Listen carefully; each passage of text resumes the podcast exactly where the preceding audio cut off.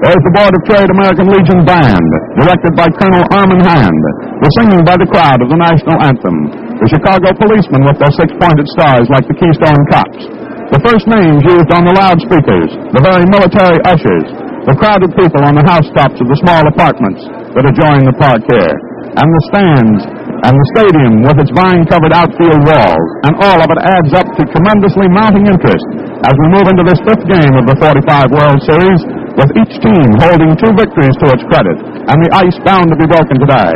It could be said that Detroit has the upper hand because Dizzy Trout came through yesterday, and they have great expectations of the star lefty Hal Newhouser today, and then tomorrow for the Tigers, it will be that fireball sailor man, Virgil Trucks. Trout, Newhouser, Trucks. TNT. TNT, maybe. Because today there goes against the Tigers for the Chicago Cubs, Hank Borowy.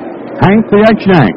And Borowy has been the standout pitcher for the Cubs in their pennant drive, and he's been their standout, uh, at least half of it in the series so far.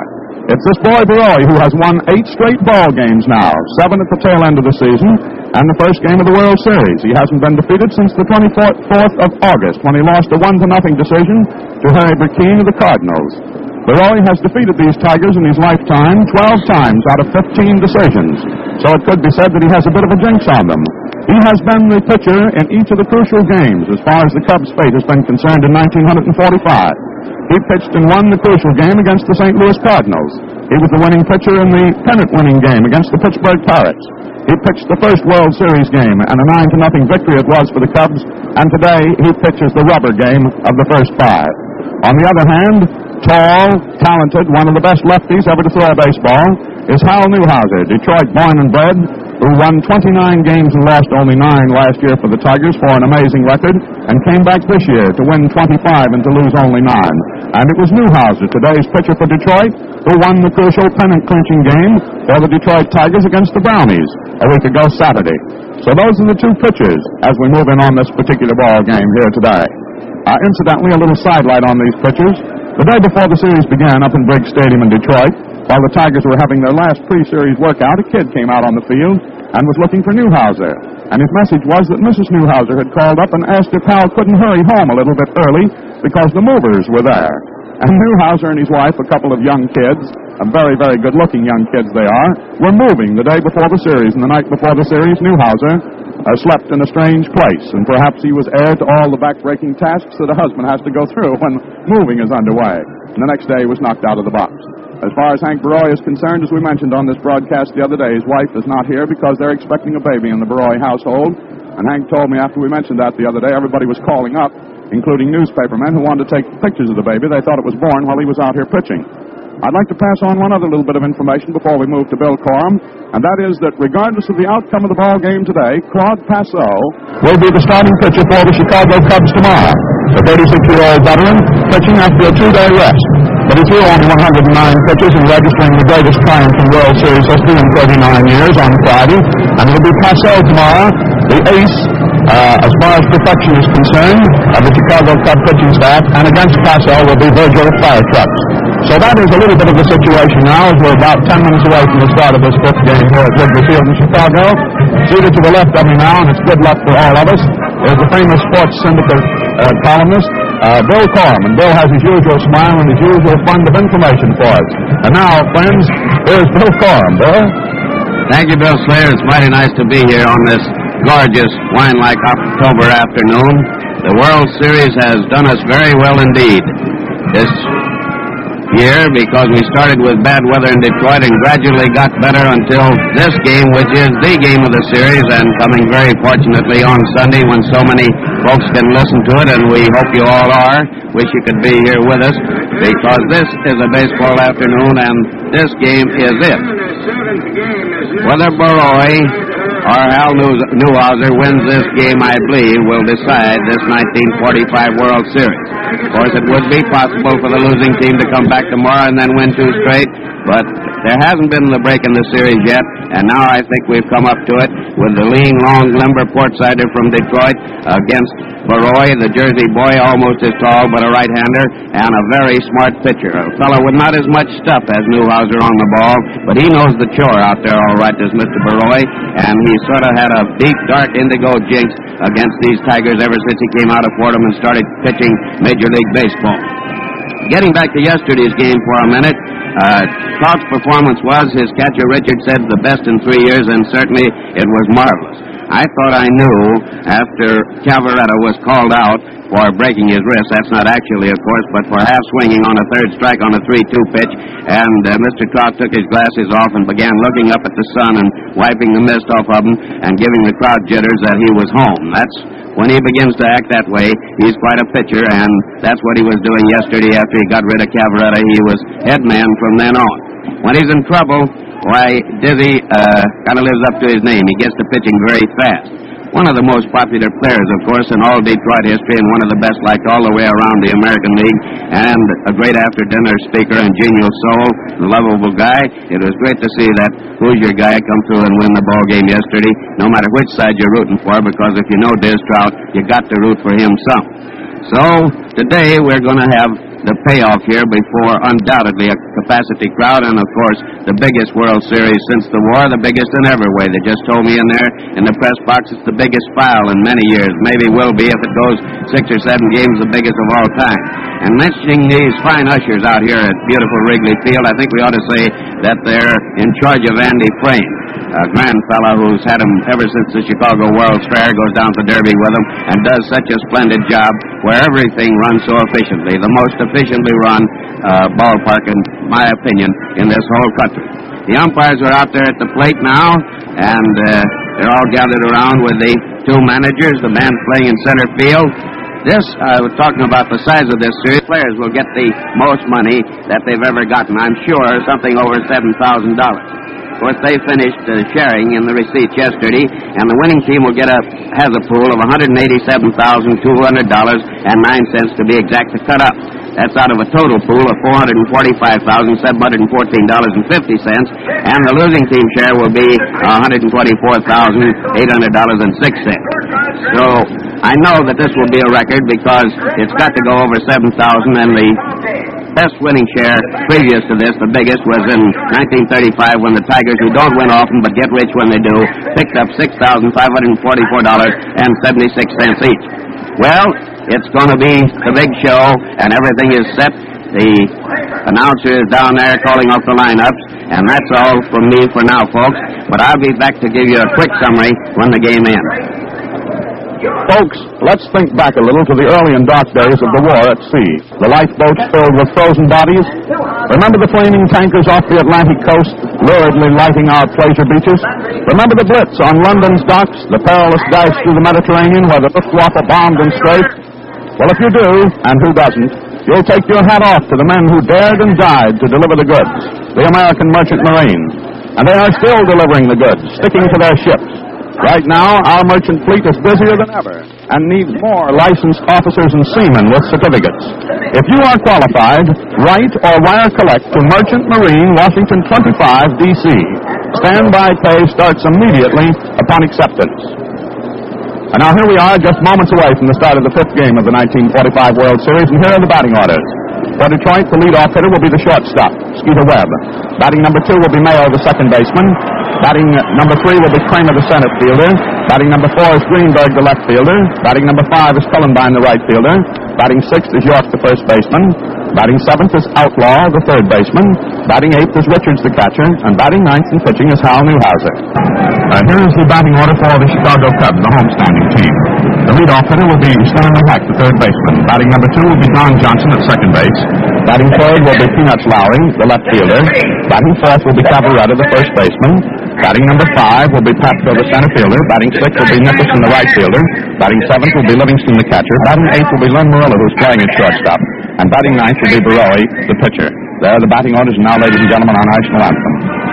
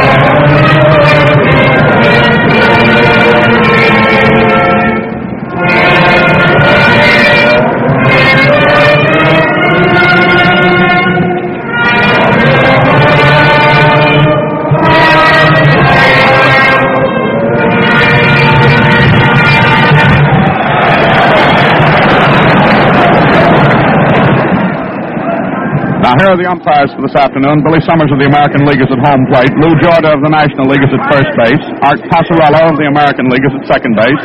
And Jocko Conlan of the National League is at third base. Now the Cubs are in the field. Behind the plate is Mickey Livingston, their catcher. At first, of course, is Phil Cavarretta. At second baseman is Don Johnson. And at shortstop is Len Merullo, starting for the first time in the series. At third base is Stan Hack. In left field is Peanuts Lowrey. He's talking to someone in the crowd right now. In center field is Andy Pafko. In right field is Bad Bill Nicholson. And Borowy is now striding to the mound. So this game is about to get underway in just a couple of moments. And just before it does, as the high moment comes up here in this fifth World Series, let's pause just 10 seconds for station identification. Remember, men, look sharp, feel sharp, be sharp. Use Gillette Blue Blades with the sharpest edges ever honed. This is the Mutual Broadcasting System. This is WGN Chicago, serving the Middle West.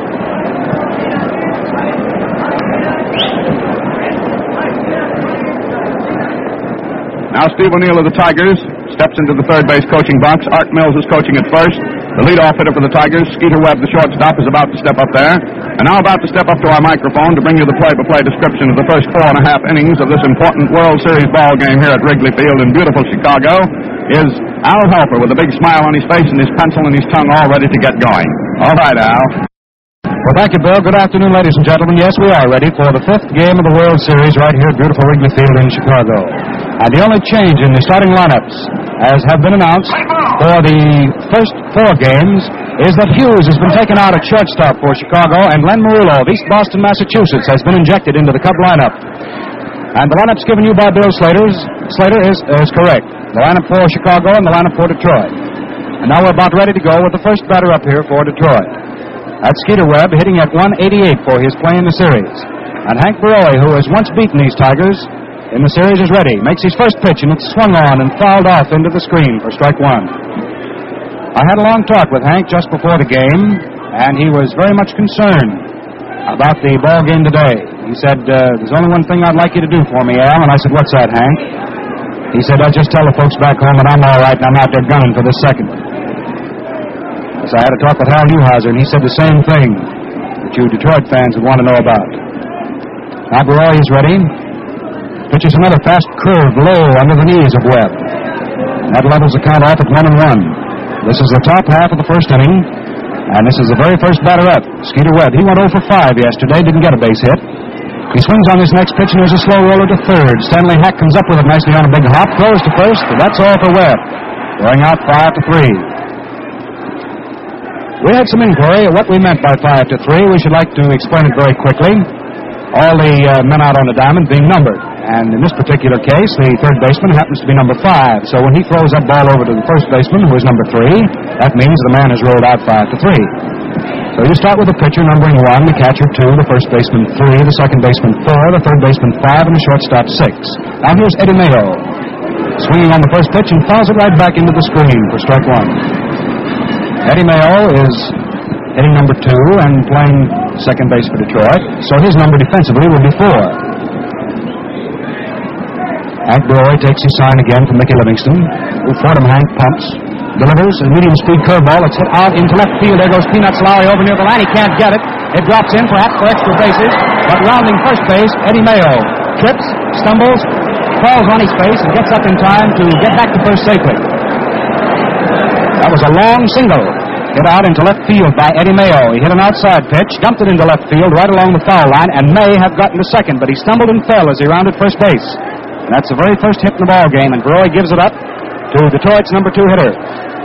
Now hitting in the number three spot is the center fielder, Doc Cramer. Cramer's hitting at 357 for the series. He has 5 for 14. He's a left-hand hitter, stands deep at the plate and sort of guards it from behind. Borowy serves him one up. It's a medium speed curve that's outside and high for ball one. So the Tigers here in the top of the first inning with one out have Eddie Mayo on at first base. Borowy stretches, Goes over to first. Mayo jumps in ahead of it. Bill Cavarretta returns that ball to the mound. With Doc Cramer up there hitting left-handed, the outfield is spanned around, to right and playing deep.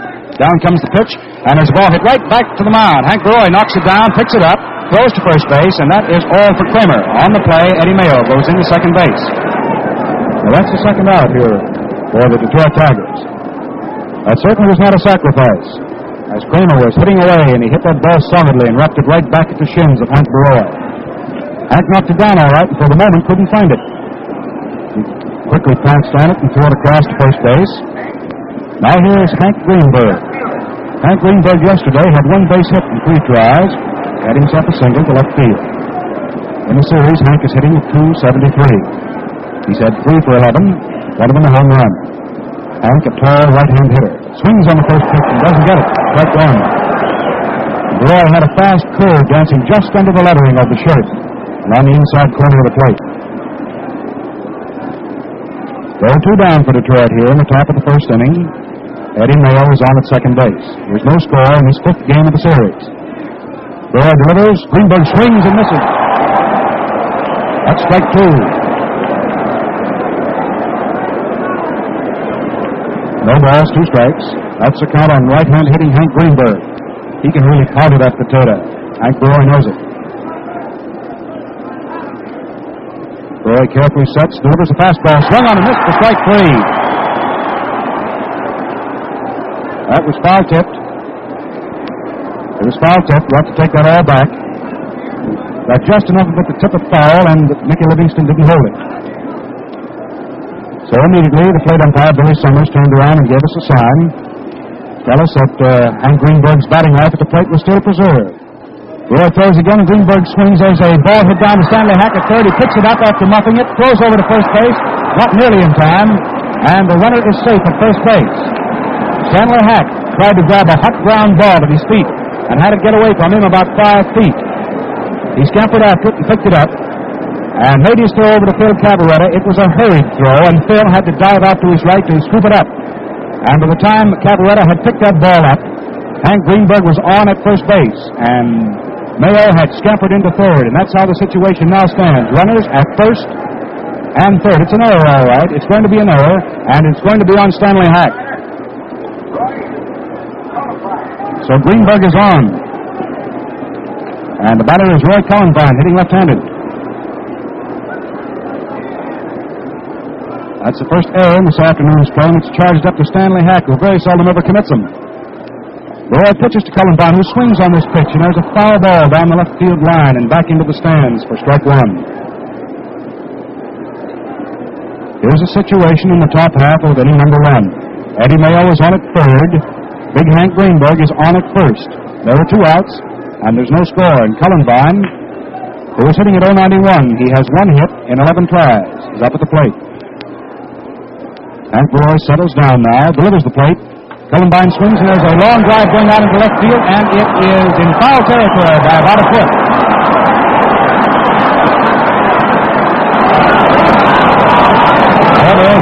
Tigers had all run that down.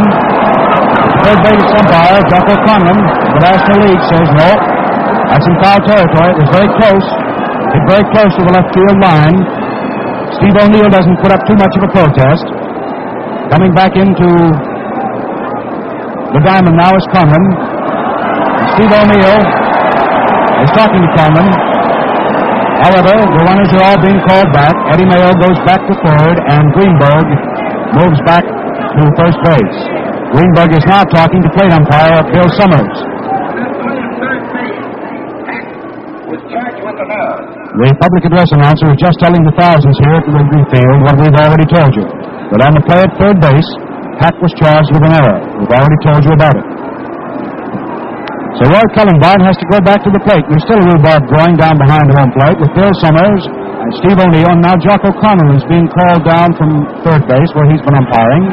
Jocko Conlan is the one that called that hit as a foul ball into the corner in left field. Steve O'Neill is still talking to Conlan, but the decision is going to stand. It was a foul ball hit out behind left field.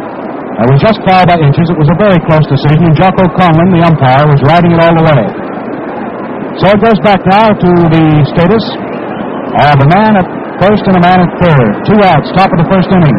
No score, and the batter is Cullenbine, and his count is no balls, two strikes.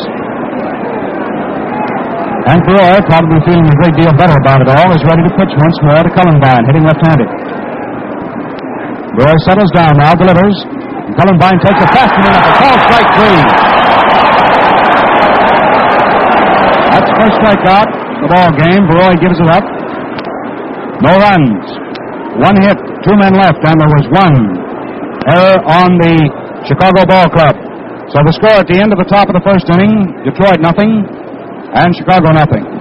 It takes a crackerjack ball team to win both ends of 20 doubleheaders in the season, as the Cubs did this year. Yes, and it takes a crackerjack shaving team to lick tuck beard day after day, and to give you smooth, good-looking shaves that really rate. Fans to whisk off stubble as easy as a ant dusts off home plate. Do the job the all Gillette way. A. Prepare your beard with Gillette shaving cream. B. Skim it off smooth as silk with today's Gillette Blue Blade in your Gillette razor. It makes no difference which type of cream you prefer, Gillette lather or Gillette brushless. Both hold abundant moisture and are fast-acting, thorough-going beard softeners. Yes, and the Gillette razor and Gillette Blue Blade make up for the rest of the job and make it a cinch. Remember, look sharp, feel sharp, be sharp. Use Gillette Blue Blades with the sharpest edges ever honed.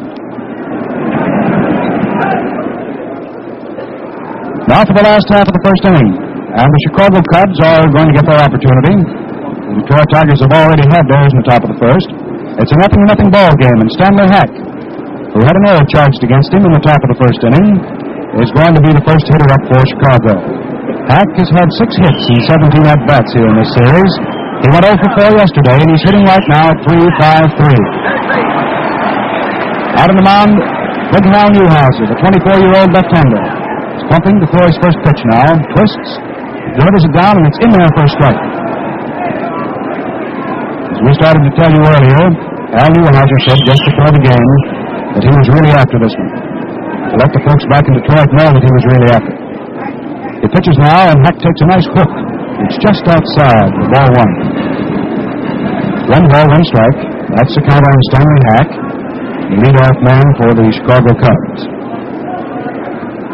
Newhouser bends that left elbow again, and Hack takes a high curve. It's outside again.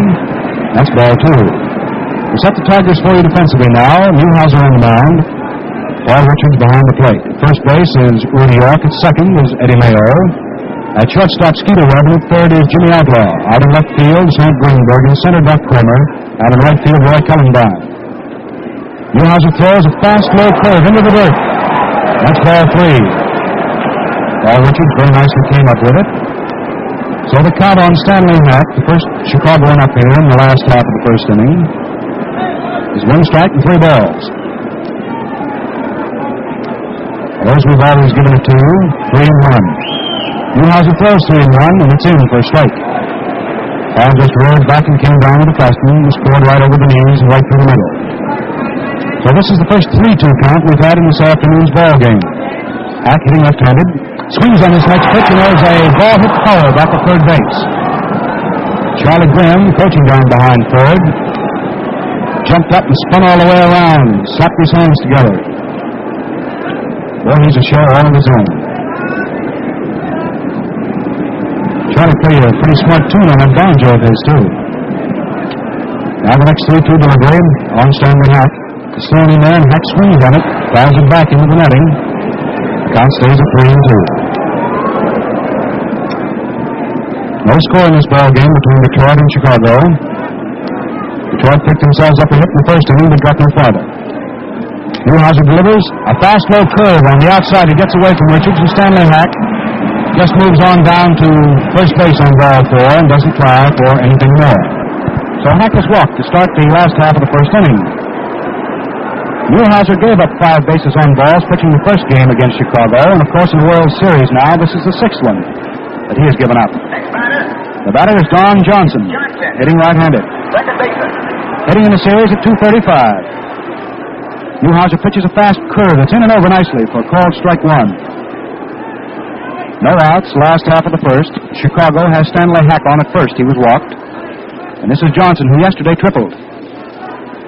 He swings on a high curve and fouls it back into the netting. Now he's counter strike two.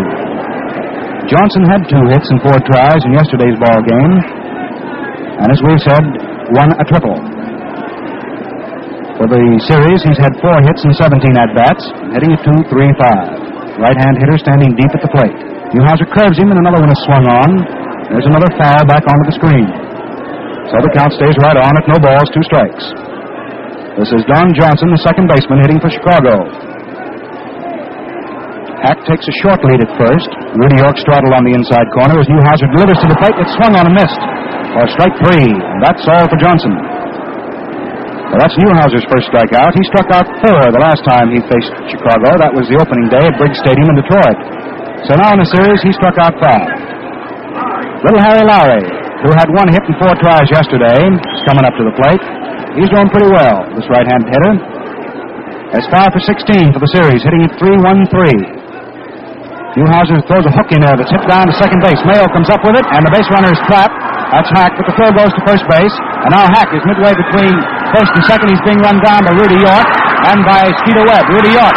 And then Mayo gets the ball from Rudy York and runs Stanley Hack down and tags him out. So it's actually a double play. Lowrey hits down to second base to Eddie Mayo and is thrown after Rudy York. And then York relayed that ball back to Skeeter Webb, the shortstop covering at second. And the ball came back to York. And York fired that ball to Eddie Mayo, who had gotten back into the play, and the double play was effective. So Hack was tagged out by Mayo, who ran him down on the base paths. So in the first inning, no runs, no hits. Nobody left in the were errors. So at the end of one full inning of play, the score stands nothing and nothing. Well, each day since the opening of this World Series, we've been explaining how these games are being broadcast to our servicemen and women overseas. Through the far-flung network of the Armed Forces Radio Service, our play-by-play descriptions are being shortwaved from San Francisco to Japan, China, Alaska, South America, to the Philippines, and to our Navy ships throughout the Pacific. From New York, they are beamed over the Atlantic to England, France, Germany, Italy, and to the Far East. We are happy to say that the Armed Forces Radio Service are receiving these wires from all over the world, telling them that the reception of the game so far has been excellent, and we're certainly very glad of that. Now we're waiting for the top of the second inning. And the first man up for Detroit is going to be Rudy York, the big first baseman, the Detroit Tigers. York's coming up for his first at bat today. He went 0 for 3 yesterday. Roy comes down with his first pitch. It's a low curve. It swung on and missed by Rudy for strike one. York so far in the series is hitting at 154. He has two hits for 13 tries. The big right-handed hitter stands very deep at the plate. Takes his next pitch, and it's right through there for a called strike as Borowy came down with a fast hook. So the count on Rudy York is no balls, two strikes. There's no score in this game between Detroit and Chicago. This is the fifth game of the series. Now Borowy tries a high curve on Rudy York this time and misses completely with it. So the count on York is one ball, two strikes. He's the first Tiger up here in the top of the second inning. Borowy pumps once, twists, throws a fast hook in it, a swung on and missed for a strike. And that's the third one. So York goes down via the strikeout route. And that is the second strikeout for Borowy. Now here comes little Jimmy Outlaw, the third baseman. Jimmy yesterday got one base hit in four tries. And for the, se- for the series, he's hitting three for 15 or a percentage of 200. Jimmy's a choke hitter, hits right handed, and has his legs wide spread apart. Roy tries a curve on him that's good at the plate. So, of course, his count is quickly strike one. One out for Detroit here in the top of the second inning, and there's no score in the ball game. Roy throws a three-quarter overhand pitch that's hit out into right field. Going over for it is Nicholson, and he grabs it easily for the out, and that's all for Outlaw. Nicholson making the catch in right field. That's the second out here in the top of the second inning. Was that the Chicago Cubs for you? Roy is pitching. Livingston is catching. At first base is Phil Cavarretta. At second base is Don Johnson. At shortstop is Len Merullo. At third base, Stanley Hack. Peanuts Lowrey is in left field. Andy Pafko in center. And Bill Nicholson is in right. Now here's Paul Richards at the plate. He got one hit yesterday in four tries. Roy curves him low and on the inside. Bites into the dirt. Gets away from Mickey Livingston. Of course, that's just ball one. One ball, no strikes. Richards has a batting percentage of 091 for the series. He's had one hit in 11 tries. He's right along with Cullenbine in that respect. Now Richards, tall Texan, moves up to the plate. Waits for Borowy's next offering. Hank pumps it. Throws. There's a high curve, swung on a miss. Or strike one. This guy Richards apparently likes high curves. He swung at quite a few of them yesterday. One and one is the count on Richards. Roy tries another high curve, and Richards ignores it. It's up above the lettering of the shirt. Of course, that's ball two. Two balls, one strike. Two outs. Top of the second inning. No score. No base runners. Roy warming to his task now. Pumps once more. Delivers the plate. It's a fastball swung on and fouled off into the screen. Two and two count on Paul Richards, the Detroit catcher. Al Newhouser is scheduled to hit next in case another hitter is needed. This ball game has been pretty tight right up until this moment. Roy has given up the only hit in the ball game. Now he's ready, throws two and two to the plate. Richards takes high for ball three. Now quickly, the count is three and two on Paul Richards. Roy monkeying around a little bit on the mound. Takes his sign from Livingston, who holds him it up as a target now. Down rides the pitch. The 3 2 count is swung on. There's a high pop up back of shortstop into left field. Peanuts Lowrey comes charging in, and Merullo falls away. And Lowrey, the left fielder, comes on to make the catch. So that's all for Detroit here in the second inning. Nothing across. No runs, no hits, no errors, and nobody left. Well, to slugging left handed Nick Etten, a couple of years ago, fell one of the toughest assignments in baseball that of covering the immortal Lou Gehrig's post at first base for the New York Yankees. Nick heads the department for batting in runs and knows the answers plenty well. Tell us, Nick Etten, what's the number one razor blade in the Yankee locker room? Well, the, the only blade I ever see used around there are the Gillette Blue Blade.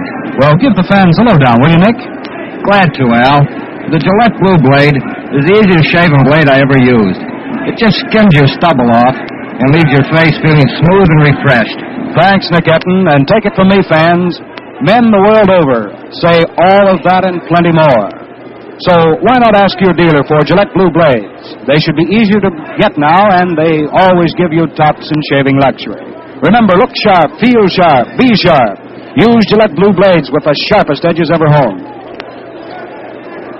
Now for the last half of inning number two, right here at Wrigley Field in Chicago. The first man up for the Cubs is going to be Phil Cavarretta. The star first baseman of the Cubs went hitless yesterday and struck out a couple of times, and that wasn't to his liking. Phil's a mighty good ball player, and he's hitting at 357 for the series. Out on the mound, Big Hal Newhouser gets ready and delivers a fast hook to a left-handed hitter, and it's low for ball one. One ball, no strikes. This is Cavarretta up hitting for the Cubs. That's from a very severe crouch. Pushes a very nice bunt down toward first base on the next pitch. Richards picks that ball up and fires it to Rudy York just in time, and that's all for Cavarretta. That guy Richards came out from behind the plate and pounced on that bunt just like a big cat. Grabbed that ball and fired it into the waiting mitt of Rudy York at first base. And Cavarretta was snuffed out.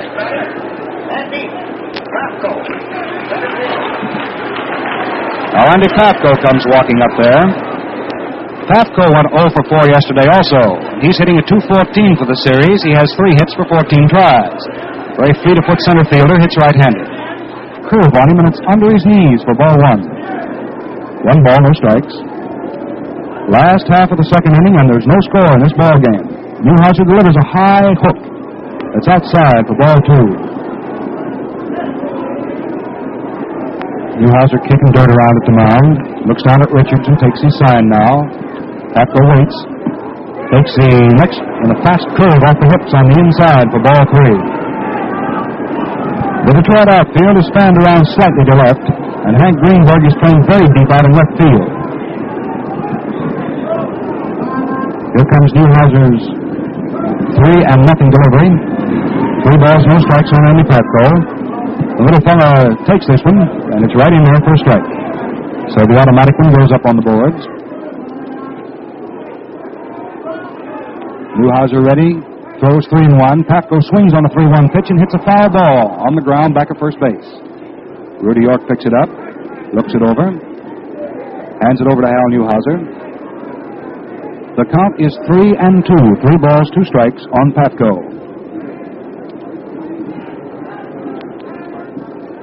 And he gets himself a double handful of dirt, dries his hands off, steps back up to the batter's box. Out on the mound for Detroit, Hal Newhouser. Got himself all ready for this next 3 2 delivery.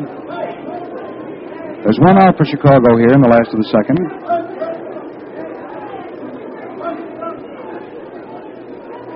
Now here's Newhouser's 3 2 delivery to the plate. Pafko swings and misses for strike three.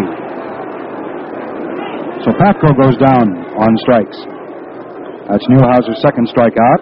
Now both he and Borowy have struck out two men apiece. Bill Nicholson is coming up to the plate now for Chicago. Bill has four hits for 15 at bats in the series so far, and he's hitting at 267. However, like Cavarretta and Pafko, he's 0 for 4 in yesterday's game.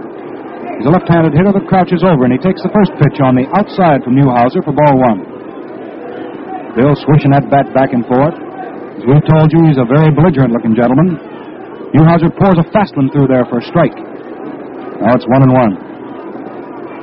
One ball, one strike on Bill Nicholson. He's the right fielder of the Chicago Cubs. Two outs here for the Cubs in the last half of the second inning. No base runners, and there's no score in the game. It's Newhouser and Borowy dueling this afternoon here at the Windy City. Nicholson swings on the next pitch and hits a ground ball down to Rudy York, who goes down on one knee, picks it up, races over to first, and Nicholson is out. So that's all for the Cubs here in the last of the second inning, and they go down in order. No runs, no hits, nobody left, and there were no errors. At the end of two full innings of play, the score stands nothing and nothing.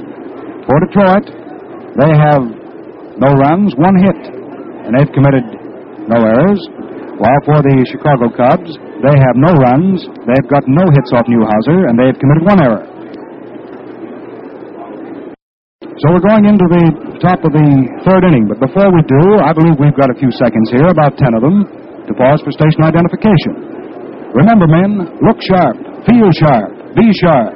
Use Gillette Blue Blades with the sharpest edges ever honed. This is the Mutual Broadcasting System. This is WGN Chicago, serving the Middle West.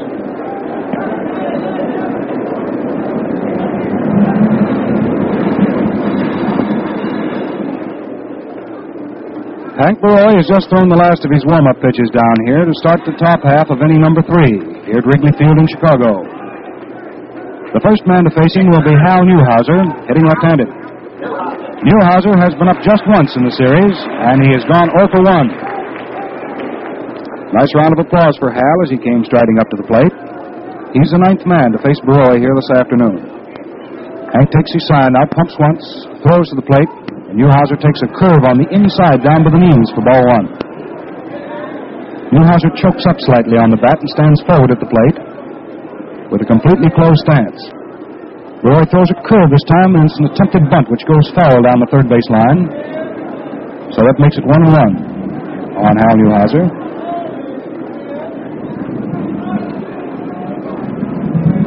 This Newhouser's a pretty good hitter. Matter of fact, for the season, he hit, uh, if memory serves me rightly, 257. Roy throws a curve in there that's good for a strike with Newhouser taking. So his count now is one ball, two strikes. One and two on Hal Newhouser. Outfield fans slightly around the right. Nicholson is deep. Roy threw a curve just now that was very high and almost got away from Livingston. And of course, Newhouser at the plate took it for ball two. That levels the count right off at two balls, two strikes. Roy pumping once more. Delivers. There's a fast one swung on and fouled right off the chest protector of plate umpire Summers. The count is two and two. Two balls, two strikes.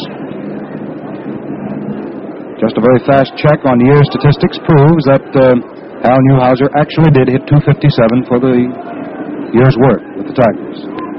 The two and two pitch is thrown in there and swung on by Newhouser, missed completely for strike three. So that's all for Newhouser. Now let's see. As far as Borowy is concerned, that's strikeout number three. Strikeout number five in the game is Newhouser himself has struck out a couple. There's one away for Detroit here in the top of the third inning, and that brings up Skeeter Webb, the shortstop, hitting right-handed. He was thrown out for Stanley Hack back in the first inning. The right-hand hitter takes a high curve as Borowy goes to work, and that's ball one. Webb in his last six at bats hasn't been able to get a hit. Roy comes down with a fast, low curve that's under the knees of Webb for ball two. Webb stands just off the plate, crouches over slightly from the waist.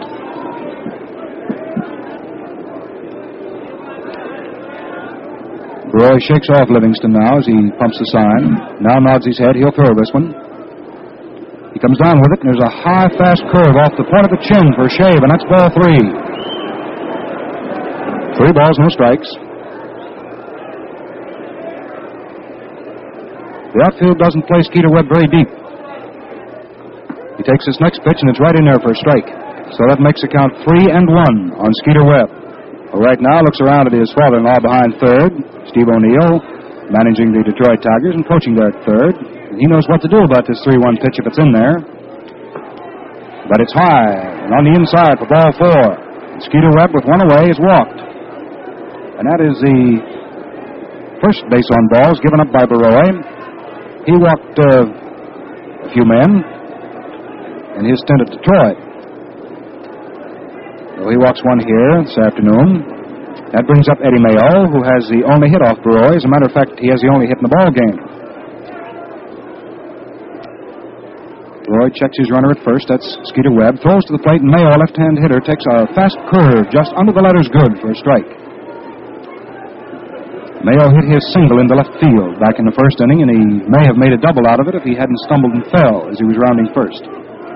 Roy checks first base once more. Now delivers to the plate, and Smith swings on it, rather Mayo swings on it, and slacks it into right field for a solid base hit. Webb is trying for third. There goes the throw by Nicholson down to third, but it's not nearly in time, and Webb is on at third. Mayo hit behind the runner into right field. Skeeter Webb was on the move and came right around to third on the base hit into right field. That is the second one given up by Borowy. And now with one away, the Tigers have runners at first and third. Second is open, and the batter is Doc Cramer.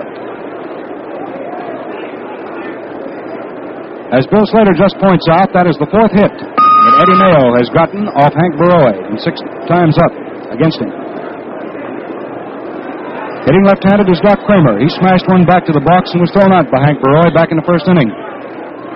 Down comes the first pitch to him, and Cramer swings on it, and there's a long foul ball out back of left field and falls into the seats. That's a loud strike to Doc Cramer. So the Tigers here in the top of the third inning are threatening at Wrigley Field in Chicago. It's a scoreless ball game, but the Tigers have runners at first and third with one out. Down in the bullpen, Big Paul Derringer is getting ready for Chicago, just in case he's needed.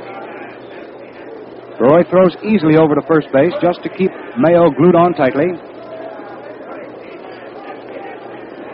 That Mayo's had two hits for two at bats today. He's doing all right. Roy sends in a high change of pace curve. It sort of floats up to the plate, but it's too high, and that's ball one. Doc Cramer hitting left handed. Has the count of one and one. A couple of uh, New Jersey guys working against each other. Now Borowy gets ready, checks his runners, throws to the plate. Cramer swings on it. There's a long fly ball going out deep into left center field. And there's a nice running catch out there by Andy Pafko in left center. And coming in very easily to score is Skeeter Webb, and the Tigers lead one to nothing. Boy, that guy Pafko can really go. That was way back for the wall, almost 368 feet away from home plate, and that guy Pafko went and took it out in left center. So Cramer's out, but he bats in a run. Mayo had to hold right on at first base. But Skeeter Webb at third, tagged up and easily came in to score. So it's a one to nothing ball game in favor of Detroit. Now the batter is Hank Greenberg.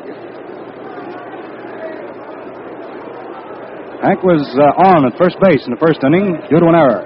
There's a quick throw to first this time to try to catch Mayo, but it doesn't. Cavarretta returns the ball to the mound to Hank Borowy. Hank settles down now, delivers to the plate. Greenberg swings on it. There's a long drive deep into center field. There goes Pafko over in left center now. He's under it, makes a one handed catch.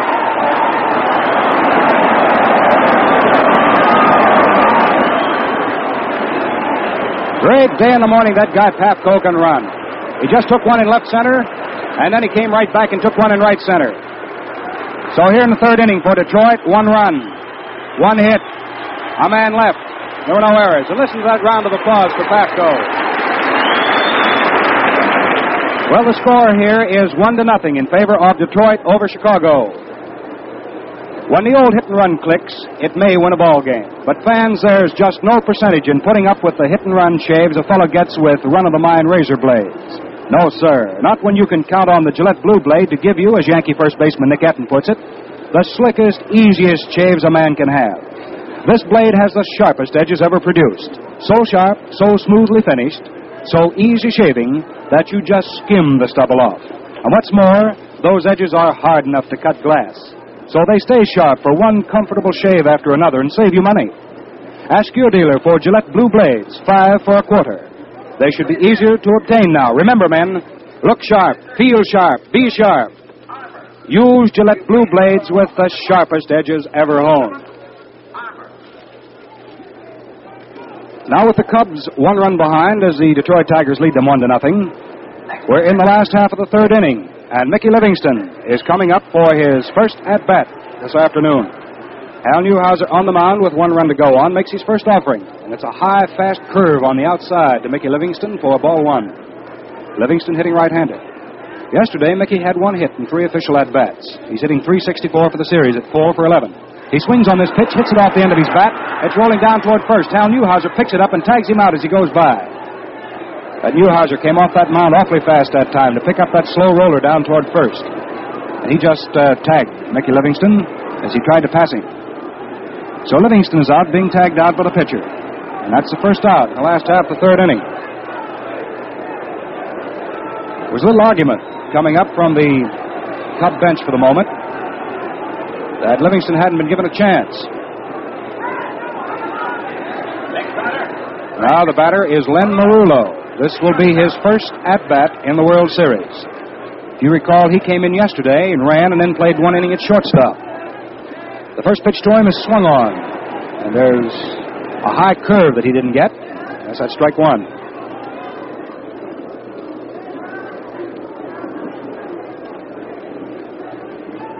Newhouser pumps, comes back with his next pitch, and Merullo, right hand hitter, leans back from it. Takes ball one. One ball, one strike is the count on shortstop Len Merullo of the Chicago Cubs. We're in the last half of inning number three here at Wrigley Field, with the Detroit Tigers leading one to nothing. Al Newhouser, who is always pretty tough, especially in the front running position as he now is, is making ready to throw one and one to right hand hitting Len Merullo. He does, and Merullo takes a high, fast curve on the outside for ball two. Two balls, one strike. Merullo waggles that bat back and forth, then swings on the next pitch as a fast one is offered, and he fouls it off. So the count is two and two. As we told you, Leonard Merullo, who stands 5'11 and a half, comes from East Boston, Massachusetts. And this is his real first opportunity in the World Series. Hughes has been playing at shortstop, but Hughes was lifted today, and Merullo was put in by Charlie Grimm. So Len's up for his first at bat of the day. Newhouser throws a low curve under his knees this time. That's ball three. Now the count on Len is three and two. Three balls, two strikes. One out, last of the third, no base runners. The score Tigers one, the Cubs nothing. Newhouser, with the southpaw, pumps, delivers. Merullo swings and misses for strike three. That was a fast curve, just under the lettering of the shirt on the inside corner. So Merullo is struck out, and that gives Newhouser strikeout number three. He levels off in that department with Borowy. They both have three strikeouts. Here's a round of applause for Hank Borowy.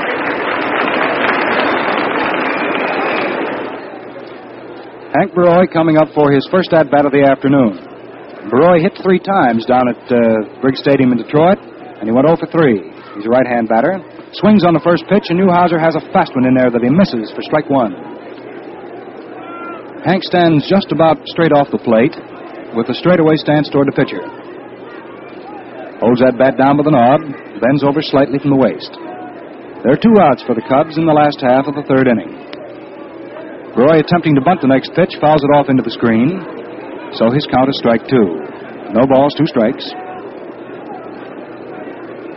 The outfield doesn't play him very deep. They might get a surprise because, after all, Borowy can hit a long ball. Saw him hit a triple at the Yankee Stadium the fourth part of the year that was really a rousing triple. He swings on this next pitch, and there's a ball hit just past outlaw third and out into left field. Roy is trying for second base. Here comes the throw from Hank Greenberg to second, but it's not nearly in time. It's a double for Hank Roy.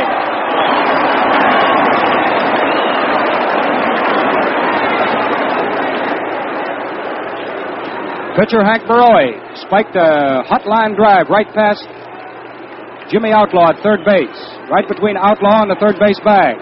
and hit it down into the left field corner for a double. And that is the first hit given up by Hal Newhouser this afternoon. And it's an extra base blow. Now the batter is Stanley Camfield Hack. Stanislaus is coming up for his first official at bat. He was walked in the first inning. Newhouser delivers him a high curve on the inside for ball one.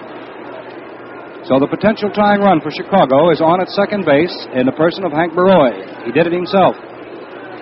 The ringing double down the left field line. Newhouser looks at this left-handed hitter, Stanley Hack, and serves him a curve that's outside for ball two. Two balls, no strikes. Two out for Chicago in the last of the third. Borowy with his double is on at second in scoring position. Newhouser delivers the plate and Hack takes it. And it's right through there for a strike. So the count on the Chicago third baseman. Two balls, one strike. The score is one to nothing in favor of the Tigers, but the Cubs have an opportunity of locking this ball game up right here in the third inning. Newhouser throws. Hack takes a fast one in for a strike. Curve that started high and bit down and over. So it's a two and two count on Stanley Hack. Hank has taken quite a lead off second base. And the second baseman, Mayo, tried to sneak in behind him. Thus the roar from the crowd to warn Hank. So he got back in time. Now the pitch to the plate is swung on by. There's a solid base hit to center field. Borowy comes running around third, moves on in the score, and it's a tied up ball game at one and one.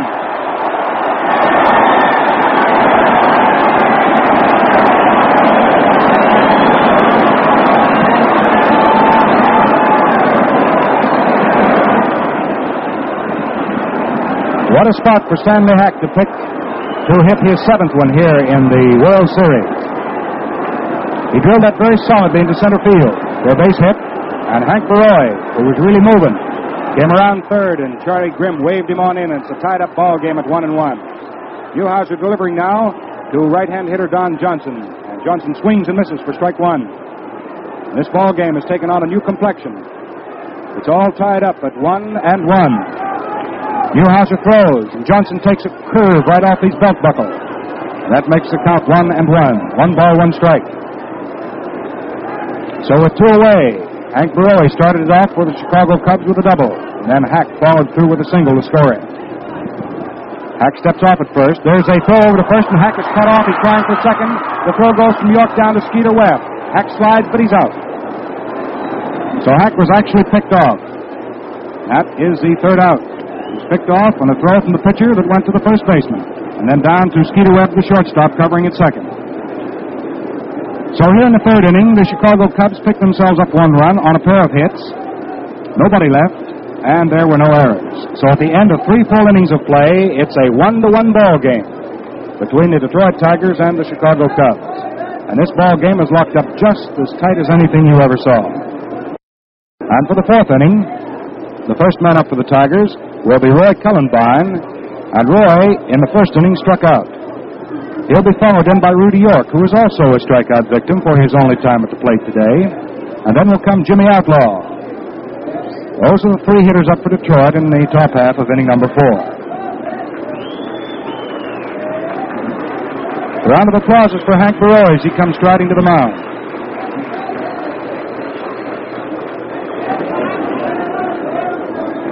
Well, the old Fordham Ghost got his ball club back into the game. Well, with two away in the last half of the third inning, his double spiked very solidly along the left field line and down into the corner, allowed him to take second base. And then Hack, a moment later, hit into center field very solidly for a base hit to allow Hack to come around from, or allow uh, Borowy to come around from second base to score. So we have a one and one ball game on the works here at Wrigley Field in Chicago on this bright, brilliant, sunny afternoon. We'd just like to say, too, that uh, down at uh, Pearl Harbor, that they've just completed what is known as the Navy World Series down there with the National League team led by Billy Herman, winning uh, four to three and taking the series. And Schoolboy Rowe, who used to pitch for these Detroit Tigers, was running the American League aggregation. All made up of uh, players out there that formerly served in the National and American Leagues. So I imagine the boys out there feel pretty happy about their little World Series, too. Now here in the fourth inning is Cullenbine. Roy pitches him, and Cullenbine takes a high curve on the outside. That's ball one.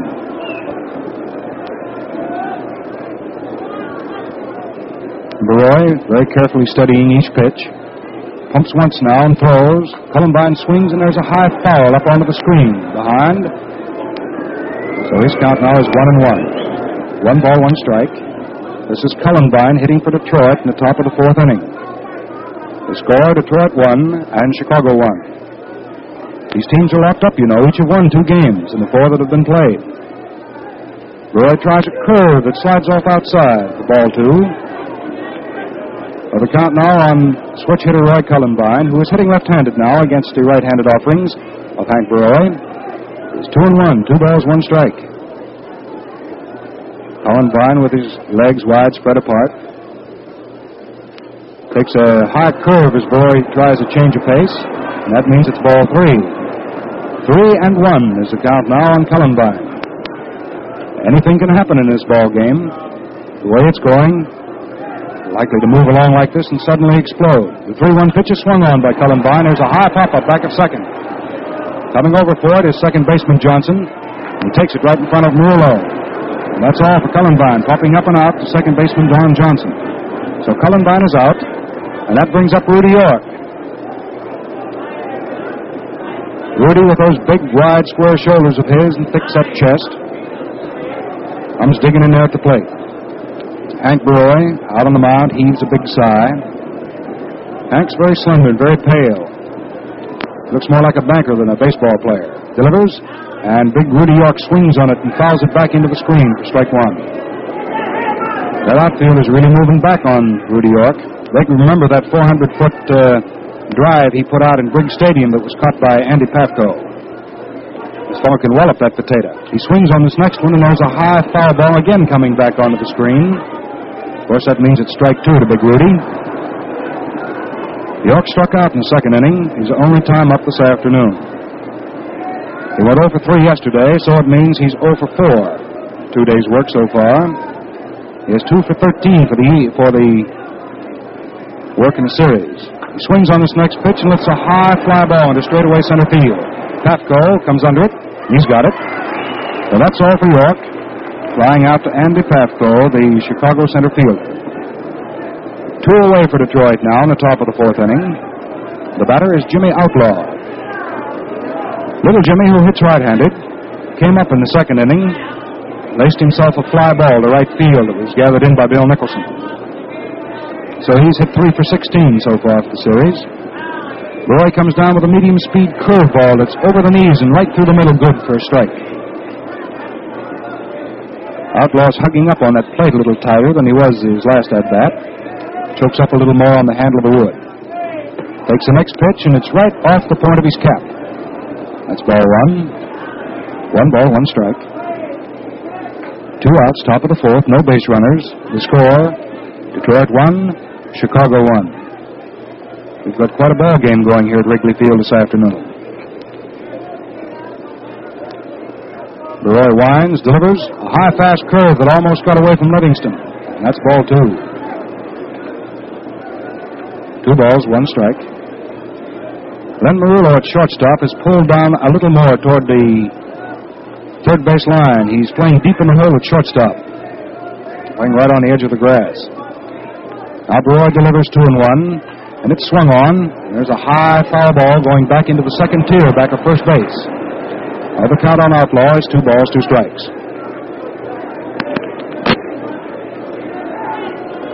Borowy rubbing up a new ball. Looks down at Outlaw. This Outlaw's not very big. He stands five feet eight. He swings on this next pitch, and there's another foul ball, again back of first base. And it drops untouched just for the wall. Right over to the Tiger dugout. Phil Cavarretta went racing over there for it, and so did uh, catcher Mickey Livingston, but neither one could quite get up to it. So the count rides along at two and two on Jimmy Outlaw.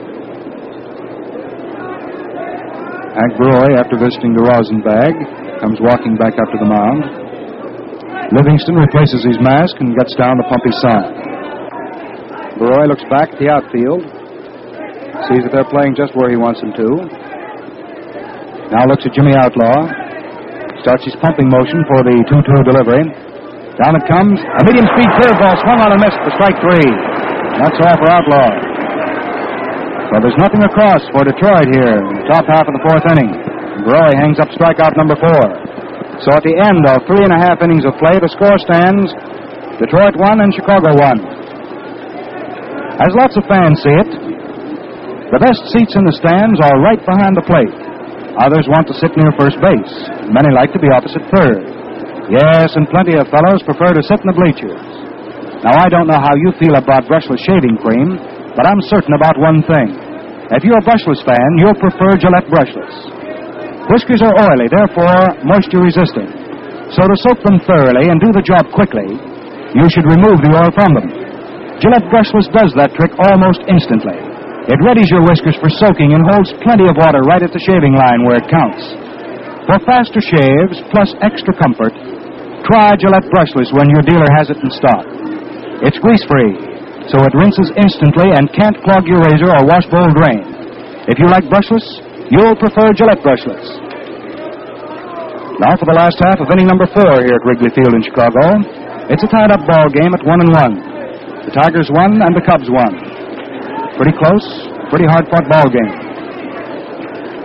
The first batter up for Chicago here in the fourth inning is going to be second baseman Don Johnson. He struck out in the first inning and was left uh, waiting at the altar, if you recall, as Hack was picked off at first base back in the third inning.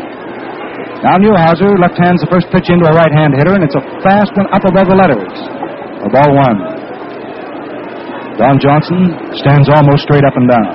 Holds that bat high off his right shoulder and stands straight off the plate. He swings on the next pitch, and there's a high fly ball out into center field. Doc Cramer's under this one, and he's got it for the out. That's all for Johnson. The fly ball to Doc Cramer in center field. That's one away for Chicago in the last half of inning number four. Peanuts Lowrey, who in the first inning smacked into a peculiar double play, is coming up now for his second at bat. Well, he's 0 for 1 for his stick work today. Little right handed hitter crouching over the plate. Newhouser pours a fast one in there that's good for a strike.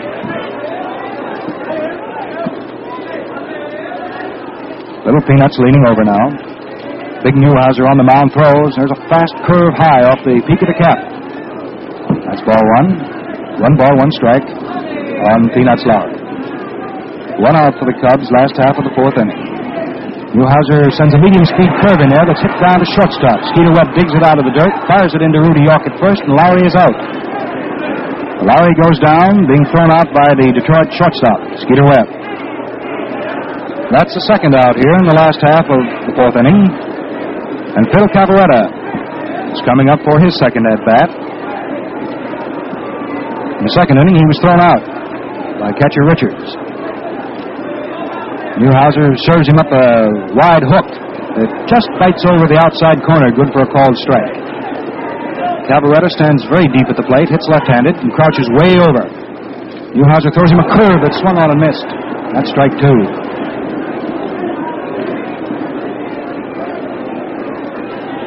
No balls, two strikes on Cavarretta. Two down, nobody on in the fourth inning. Newhouser pumping again. Throws a fast delivery in there for called strike three, and Cavarretta knew it. So for Chicago in the fourth inning, nothing across, no runs, no hits, no errors, and nobody left. And that's strikeout number four for Newhouser. He's even Steven in that department with Hank Borowy. Well, you know, every Friday night is fight night on the air.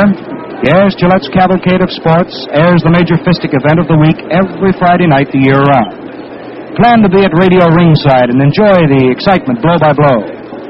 Tune in Gillette's Cavalcade of Sports every Friday night for a rousing boxing match. Consult your daily newspaper for time and station. Now, before the first half of the fifth inning comes up here at Wrigley Field in Chicago, let's pause 10 seconds for station identification. Remember, men, look sharp, feel sharp, be sharp. Use Gillette Blue Blades with the sharpest edges ever honed. This is the Mutual Broadcasting System. This is WGN Chicago, serving the Middle West.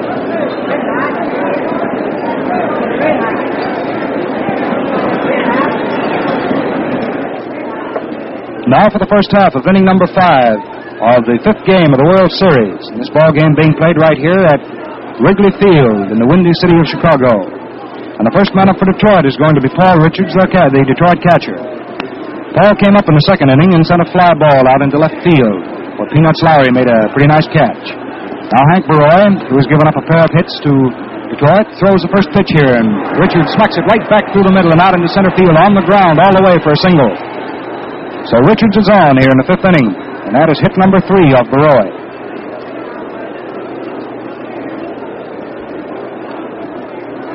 Richards safely on there at first base. Al Newhouser comes striding to the plate.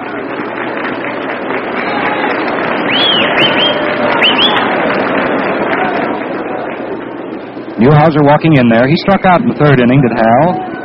He's working up a little more on the handle of the bat now and hits left-handed. Borowy checks first, throws to the plate, and an attempted bunt is fouled off to the right of the plate.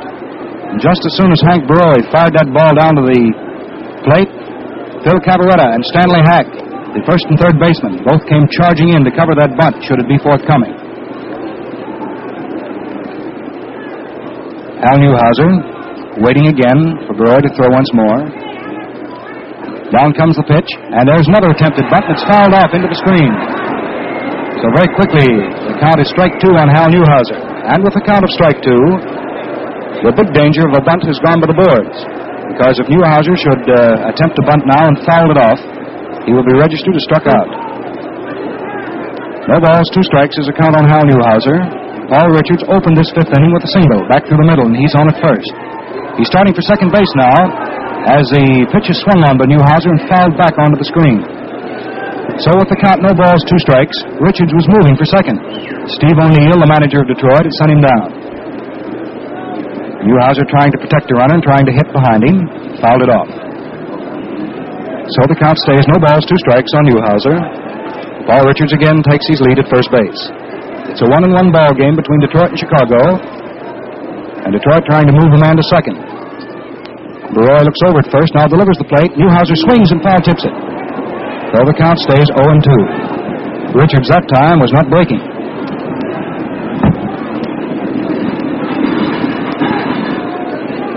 Newhouser doesn't step out of batter's box. He has his spikes glued firmly there, and he's going to remain right in batter's box and wait for the next pitch. Borowy checks the runner Richards at first, back over his shoulder. Now delivers to the plate, and it's swung on and hit down to second base. Johnson comes up with it. The play is to Merullo for one out. The throw to first, a double play.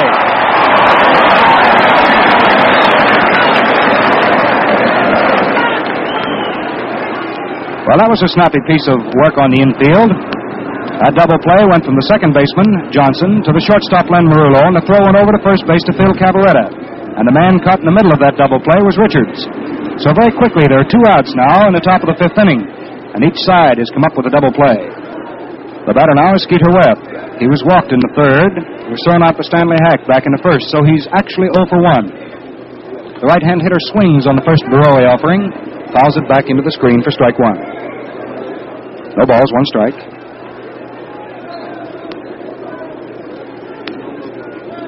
Borowy taking his time about throwing this next one down to Skeeter Webb. Now here it comes. Webb swings on a high curve and doesn't get it. That's strike two. Borowy's got a pretty good uh, fast curve that he works in there high. He said before the game he was going to depend on that a lot.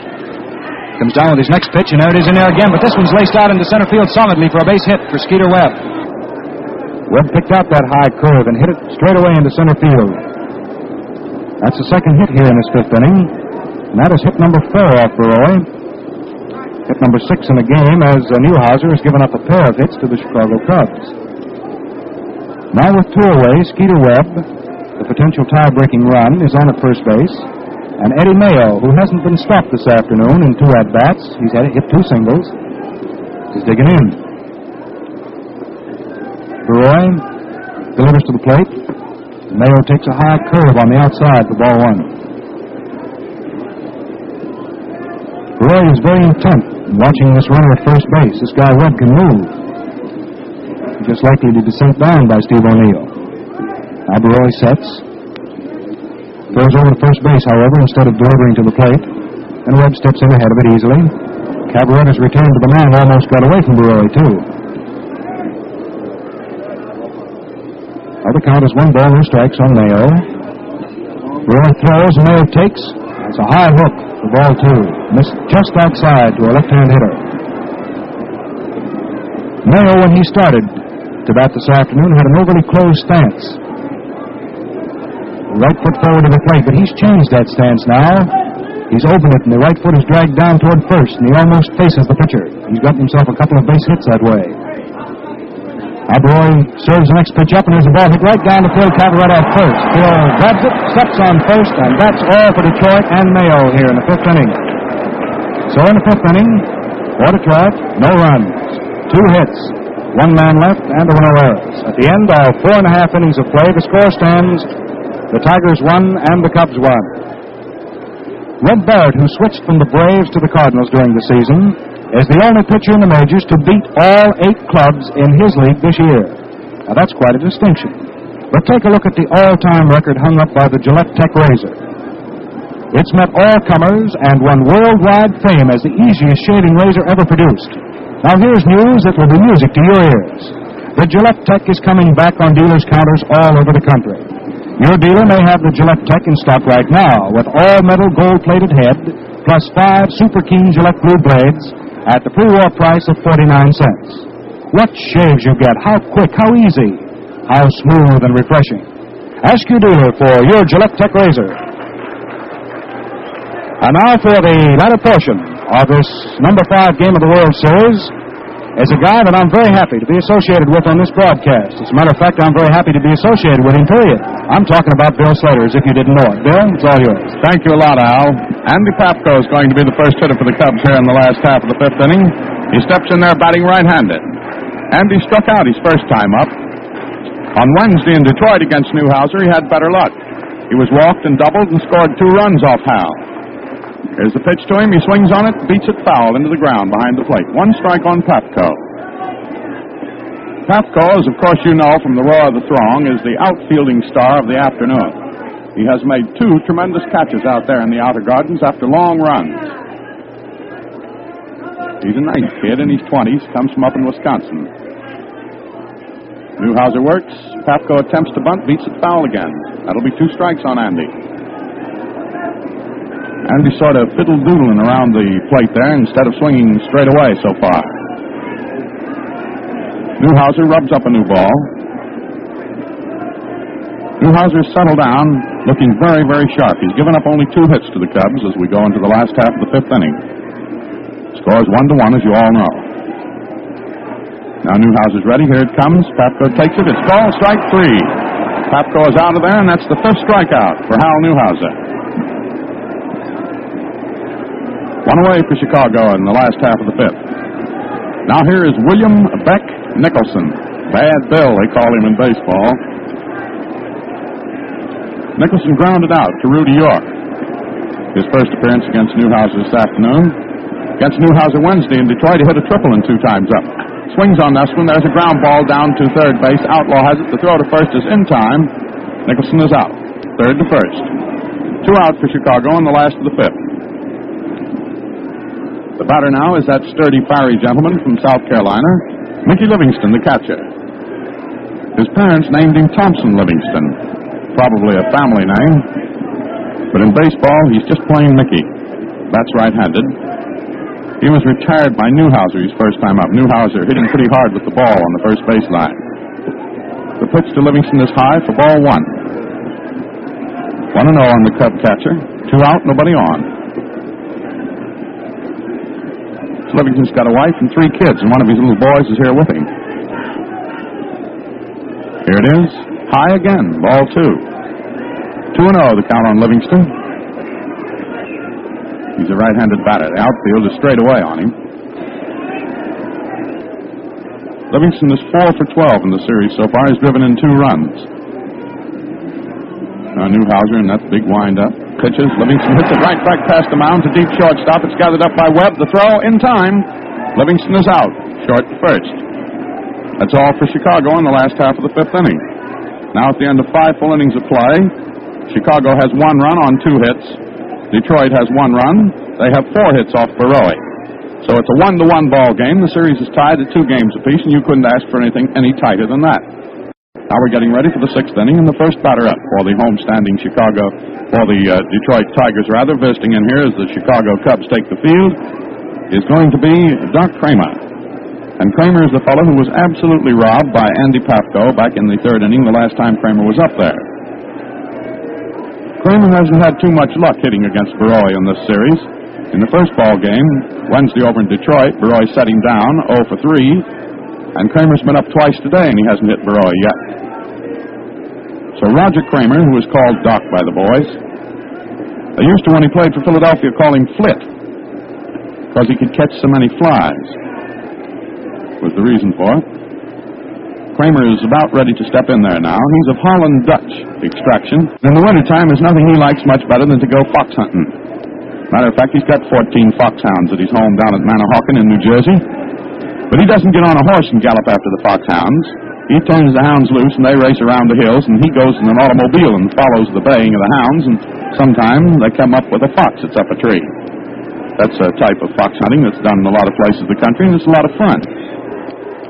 So the guy who likes that is about ready to step in there now. Doc Cramer, first batter up in the sixth inning of a one-to-one ball game. Fordham Hank Borowy is ready to pitch to him. Winds up in that smooth fashion, cuts it loose. Cramer swings on it, slaps it out there. It's falling in for a hit. Fielded by Pafko on the third bounce in center field. It gets away from Pafko. It's rolling to the wall. Cramer has moved into second, and he's going to hold up there, and I think that will be an error on Pafko. It's a single for Cramer, his first hit off Borowy, and his sixth hit of the series, and it is the first error of the series for Andy Pafko. He was attempting to field it on about the fifth bounce out there, and it rolled between his legs, and Harry Lowrey had to go get it. So Cramer is in potential scoring position due to that error on Pafko and to Cramer's own single to center. And who advances to the plate now except the big man? Captain Hank Greenberg. Greenberg was robbed by Pafko back in the third inning his last time up. He's a right-handed batter, is Big Hank. Borowy pitches him low and inside for ball one. Borowy, despite the fact he has quite a record over Detroit, hasn't pitched very often to Greenberg because uh, Greenberg left for the wars before Borowy got going. Now here's the pitch. Swung on. It's hit down the left field line, and it falls fair. It's off in the left field corner there. Cramer is round at third. He's coming in to score. Greenberg falls down midway between first and second, but gets up and trots into second, and he looks as if he might have been hurt a little bit. But it's a solid double for Hank Greenberg, who fell down, and manager Steve O'Neill is running out from his third base coaching box now to see what's uh, happened to his star. And the trainer, Ray Forsythe, charges out from the dugout. And they want to see very, very carefully whether or not Hank Greenberg, who doubled down the left field line, bashed it off into the corner there to drive in Cramer from second with the tie-breaking run. They want to see whether Greenberg is hurt or not. He's walking around there. Looks as if he might have hurt his knee. He's been having a little trouble with his underpinnings since he came back from the Army Air Forces. Looks like his left knee. He fell flush down on his face about midway between first and second. That, incidentally, is the second one of the Tigers who's fallen down there.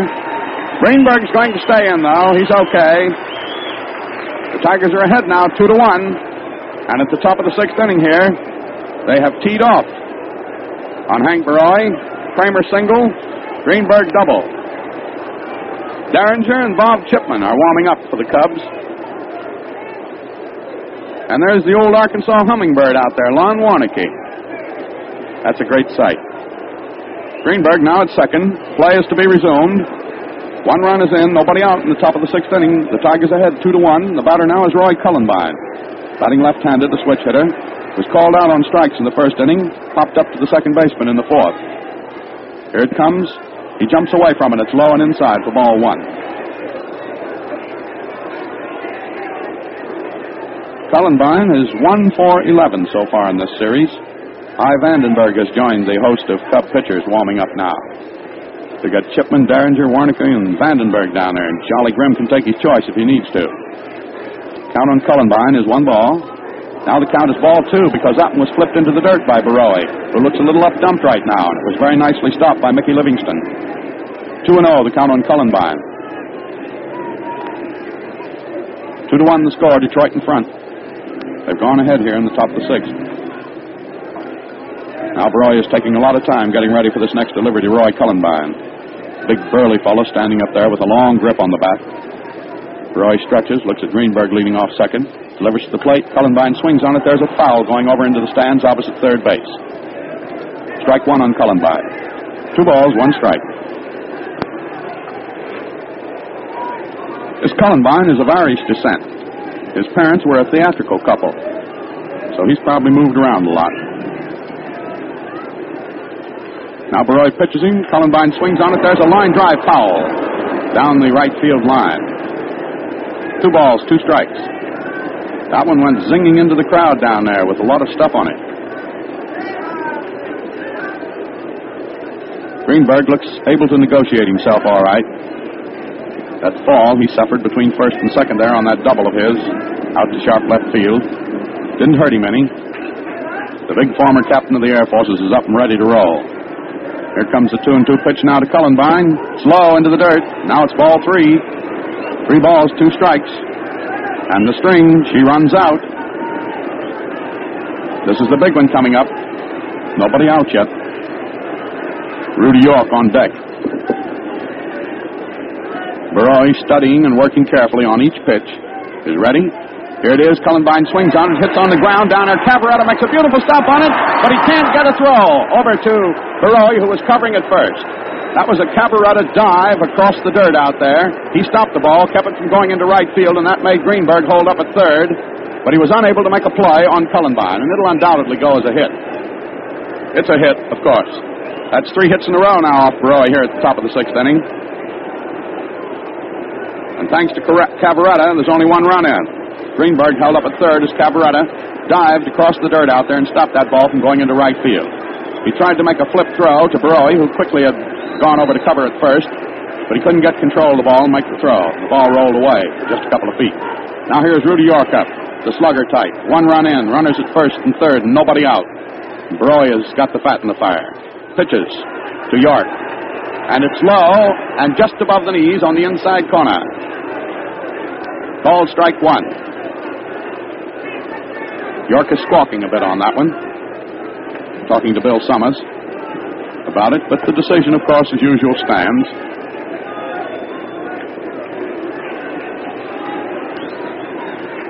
Big Rudy, ready to lay into it if he can. Roy wanting to slip it past him, and York hits it. It's a clean single on the ground into center field. Greenberg comes in to score easily, and Cullenbine holds at second as the ball is fielded to third. Four hits in a row off Borowy. Two more runs in for Detroit, and they lead three to one. Now here comes Charlie Grimm walking out of the Cub dugout, and his head is hanging a little low. And I think he'll have to lift his ace, Hank Borowy. He's patting Hank on the back now, but no definite signal has been given. Now he gives the signal to the bullpen, and Borowy is coming out. Vandenberg, I believe, is coming in. And that's all for Hank Borowy. Borowy has given up four hits in this inning. He was reached for four prior to this inning. So he has given up eight hits in the five innings plus that he has pitched. And that will be all for Hank. He could not duplicate the magnificent pitching feat that won him a shutout victory over the Tigers on Wednesday up in Detroit. And now we'll have Big Hy Vandenberg. Vandenberg pitched in here in that ball game yesterday. He pitched two innings, didn't give up a hit to these Detroit Tigers. You'll probably have a considerable parade of Cub pitchers now. And here's a hand for Borowy as he walks off the field.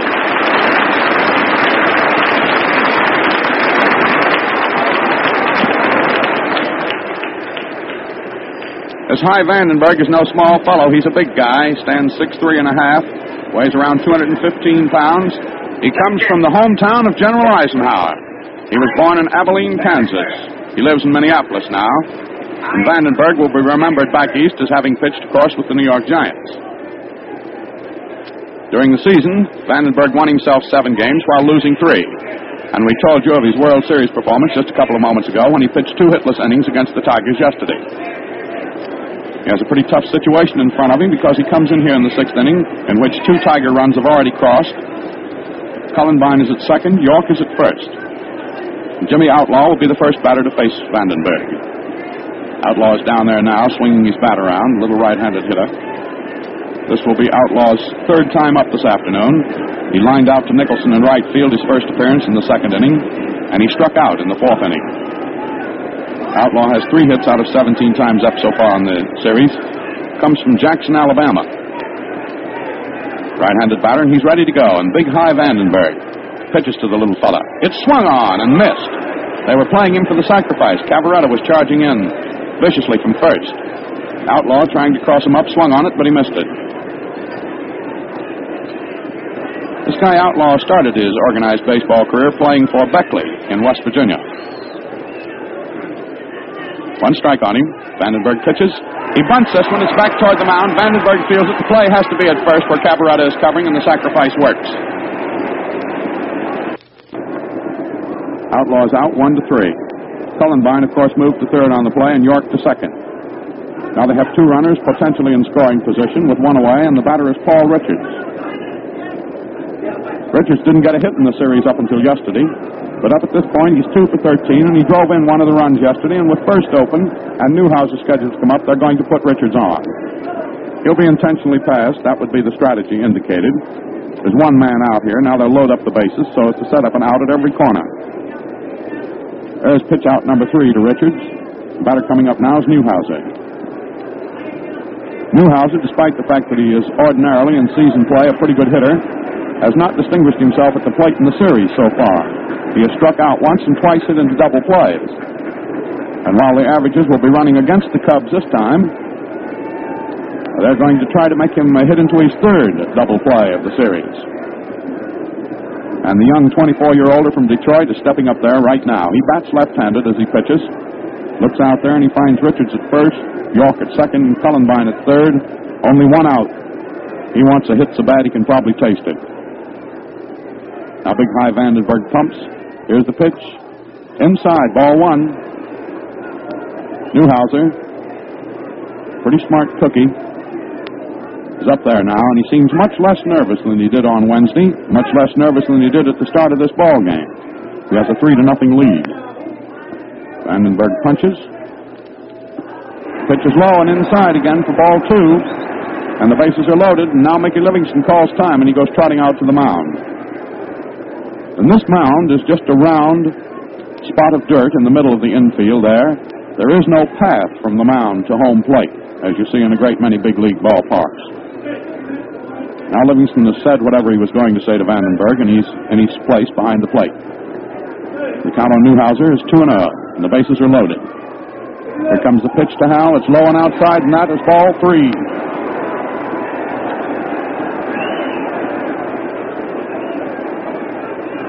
Cullenbine menacing from third. York parked at second and Richards at first. 3 and 0, the count on the batter, Hal Newhouser, the Detroit pitcher. And Vandenberg got the fat in the fire. Pitches low and forces in a run. The run, of course, is charged to Borowy, who put Cullenbine on. Cullenbine came trotting across the plate. He didn't come trotting in the usual lackadaisical fashion. He ran across that plate. Richards, of course, was shoved down to second, and that moves Big Rudy York down to third. And the score now is four to one in favor of Detroit over Chicago in a tremendous uprising here in the top of the sixth inning. The bases are still loaded. There's still only one out, and here is Skeeter Webb up. He's one for two so far in this ball game. Takes a fast call strike. Just above the knees over the outside corner, and he squawks about it. I don't mean he's putting on any rabbit beef but he's just saying a few well chosen words to Bill Summers, who is giving him a few well frozen looks. Here it comes. Skeeter Webb starts for it, checks his swing just in time, and now Livingston, the catcher, claims that he swung at it. The umpire never succeeds in pleasing anybody. That's ball one and strike one on Skeeter Webb. Webb's no unfamiliar figure here in Chicago. He played five years with the White Sox. Right handed batter. Vandenberg pitches him. Swung on and missed for strike two. One ball, two strikes now on Webb. The base is chock full of Tigers.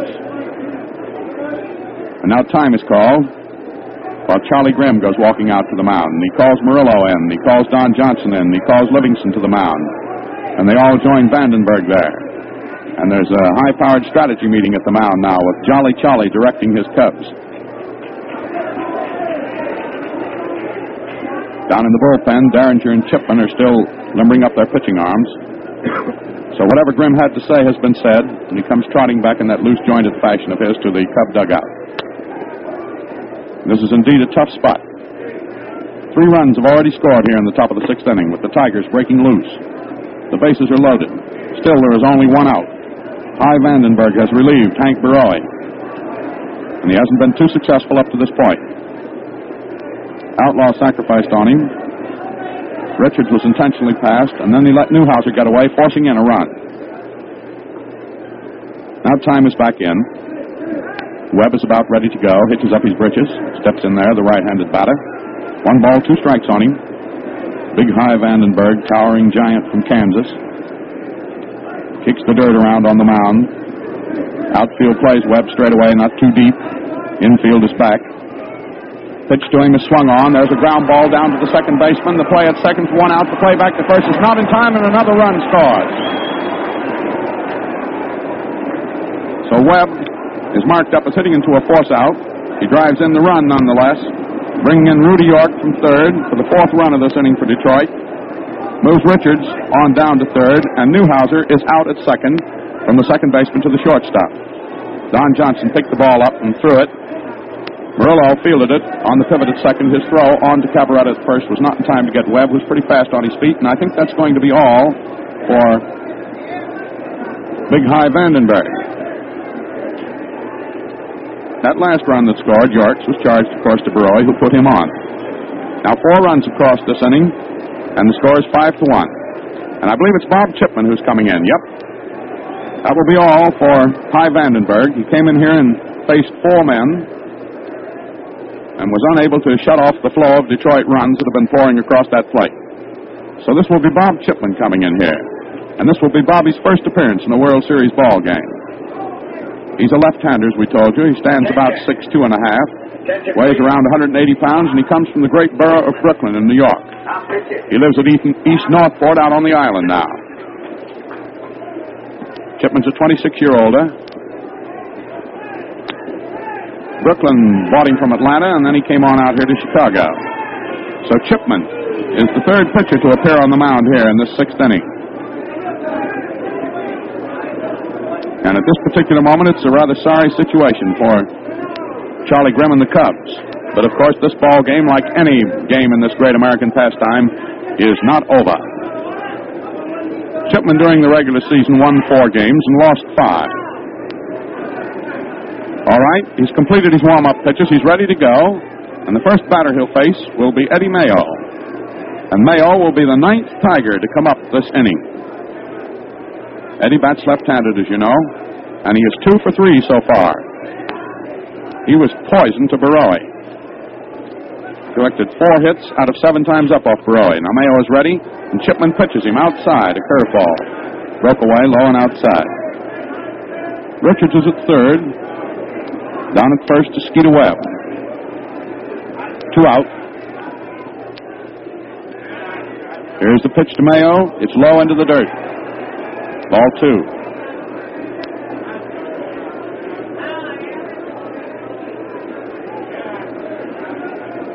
It's a rather silent and, and at this moment subdued and disappointed Chicago crowd as the tide of fortune turns very strongly in behalf of the Tigers here in the top of the sixth. Here's the pitch to Mayo. He lets it go. It's low for ball three. Chipman has pitched three of them and hasn't been able to put one over yet.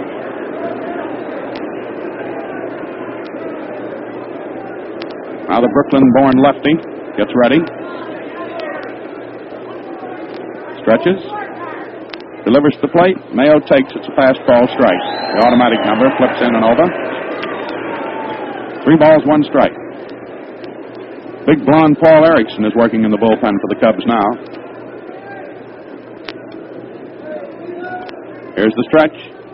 The pitch to Mayo is outside for ball four, and Mayo is walked. That loads up the bases again.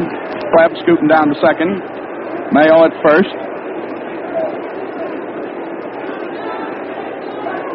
And now here's Doc Cramer coming up for the second time this inning. He singled and got to second on Pafko's error, and that started all of the activity for the Tigers. He's a left-handed batter, he is. Swings on the first pitch. There it goes down to the second baseman. The play is at first, and Cramer is out, and the side is retired. Cramer out, second to first. So in the top of the sixth inning for Detroit, they get themselves four runs on one, two, three, four hits. There were three base runners left on. There was one Chicago error. And the score at the end of five and a half innings of play is Detroit five, Chicago one. To me, the fall away slide is one of the most exciting plays in all baseball. There's action, believe me, when that steel sign is on. Yes, sir. And that's what you get when you use Gillette Lather Shaving Cream. Water is what softens wiry whiskers for easy shaving, but whiskers are oily and therefore moisture resisting.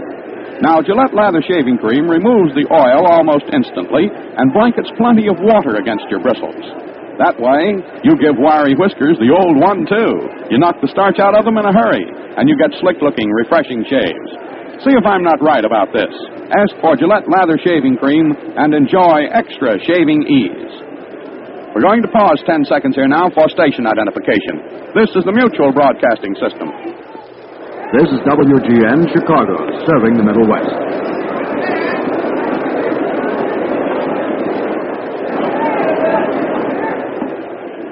Well, with the score 5 to 1 against them, the Cubs come up to bat here in the last half of the sixth inning. And of course, they're not out of this ball game yet. Lefty Hal Newhouser, the young left-handed star from Detroit, is of course anxious to preserve this substantial lead that he enjoys as we go into the last half of the sixth inning. This guy Newhouser is worth looking at as an athlete. He was a star all through his days in Wilbur Wright High School in Detroit. He's a big 195 pounder and he stands 6'2. He's 24 years of age. Pitches now to Len Merullo, who swings and misses. This is Merullo's second time up in the series. He's the Cubs shortstop of the afternoon, and he struck out his first time up. Newhouser works. Merullo swings on this one. There's a ground ball down to deep shortstop. Skeeter Webb has it. The throw over to first is in time to get Len Merullo. Merullo is out short to first. That Merullo is an interesting kid. He went to Villanova, and at 27 years of age, he's prematurely gray. Or graying a little. Now the batter is going to be a pinch hitter, I believe. Eddie Sauer is coming up. He's coming up to bat for Chipman, which means we'll have another pitcher, and I think it'll probably be Erickson.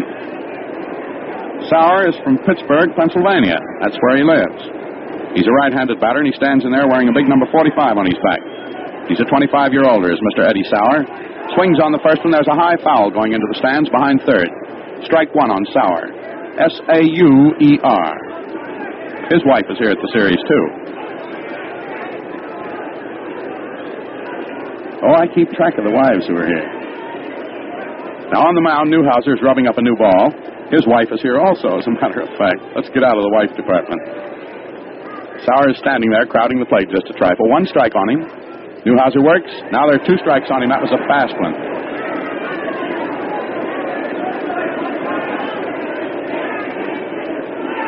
Two strikes on Eddie Sauer, an outfielder who's up as a pinch hitter.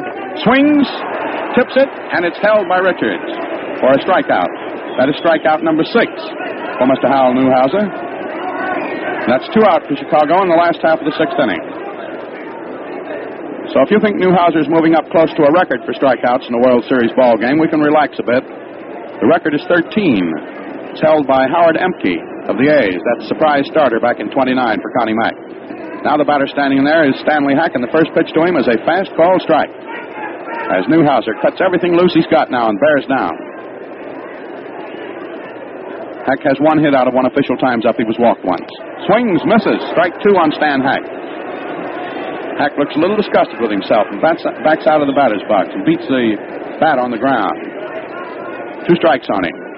Steps in there vowing that this youngster is not going to fool him again. Pitch is swung on, fouled off. Lands on the screen here and rolls on down. There's little Jimmy Shalikas, the Cub bat boy, made a nice catch on the ball as it rolled off the screen. Charlie Grimm, coaching at third, still with those loose pantomime antics of his, calling on Hack to get a hit. Two strikes on Hack. That pitch is low and outside for ball one. One and two. This is Hack's fourth World Series. He hit 471 in the 38 series against the Yanks, hit 227 back in 35 against the Tigers, but in 32 he was just in as a pinch runner. Lets it go. Does Hack outside for ball two. You can undoubtedly hear in the crowd, Mike, the call on the balls and strikes by Billy Summers. He's very vocal. The two and two pitch to Hack is outside for ball three. Either Derringer or Erickson are going to come in here to pitch for Chicago when inning number seven gets underway. They're both warming up down there. Now Newhouser's having a little trouble here with Stan Hack. He had two strikes on him. Then he tried for the outside corner. Some fancy stuff on the next three, and it's three and two now. Now Hack swings on this one. There's a high bounder that Jimmy Outlaw stops nicely, throws across to first to York, and Hack is out. Outlaw was very fast on that. Had to go to sharply to his left at full speed. Took it, whipped it all over there in the same motion. And in the last, the sixth inning for Chicago, there are no runs, no hits, no errors, and no base runners left on. And the score at the end of six full innings of play is five for Detroit and one for Chicago. And I think the next pitcher is going to be Derringer. Yep, it's big Um Paul Derringer, the big guy from down Kentucky way, striding in there. Derringer appeared in the ball game yesterday, you know. He pitched one and two thirds innings and gave up two hits. So he's got a job cut out for him today. Because the Chicago cause now all rests on their turning back these Tigers as rapidly as they can and getting in here and making up some runs. See what they can do about that four run deficit at this particular point. Derringer, who's a great big guy, during the regular season won 16 and lost 11, and a veteran, a grand old veteran of this game, is completing his warm up pitches. He's a huge man, as we told you yesterday, weighs 230 pounds, stands around 6'4. Kicks that left leg of his way up in the afternoon breeze as he cuts loose with his pitch coming out of his windup. And Derringer's got plenty to do because the first batter he's going to face is going to be Big Hank Greenberg. Greenberg has had a double out of three times up today. Big Hank has been a power for these Tigers, as of course everybody knows in the series. Now Hank is flexing his right arm. Sort of got a kink in his right elbow. It's all right, though, and he steps in and is ready to go. And Big Derringer kicks and pitches to him. It's down low for ball one. Derringer is the fourth Chicago pitcher this afternoon. Borowy knocked out in inning number six. Then Vandenberg came in, and he didn't last, and Chipman came in. And Chipman was Derek for a pinch hitter, Eddie Sauer. Now Derringer works slowly, sidearms it outside. Ball two. 2 0 the count on Hank Greenberg. First batter in inning number seven. Greenberg's parents came to this country from Romania, went into the textile business, and Hank was headed for that until he started playing semi pro baseball over in Brooklyn. Swings on one. There's a high fly back into short left field. Back goes Len Merullo, the shortstop, and he's running away, and he can't come up with it. He falls in for a hit, and Greenberg is heading for second, and he goes in standing up, and it's a double. Great big high fly. Hit back there between Merullo, the shortstop, and Peanuts Lowrey, the left fielder. Merullo signaled for it and tried to take it going away, and he couldn't get his hands on it, and it fell right in front of him as he had his back to the plate and was running out into short left field. Looks as if Lowrey might have gotten it, but that's all under the heading of speculation. So it's a double for Greenberg, and that's his second double to left field. One a slashing drive, and this one a high towering fly. Now the batter up is Cullenbine. Left-handed batter. Here's the pitch to Roy. He bunts it back toward the mound. Derringer has it. The play is going to be at third, and Greenberg is safe.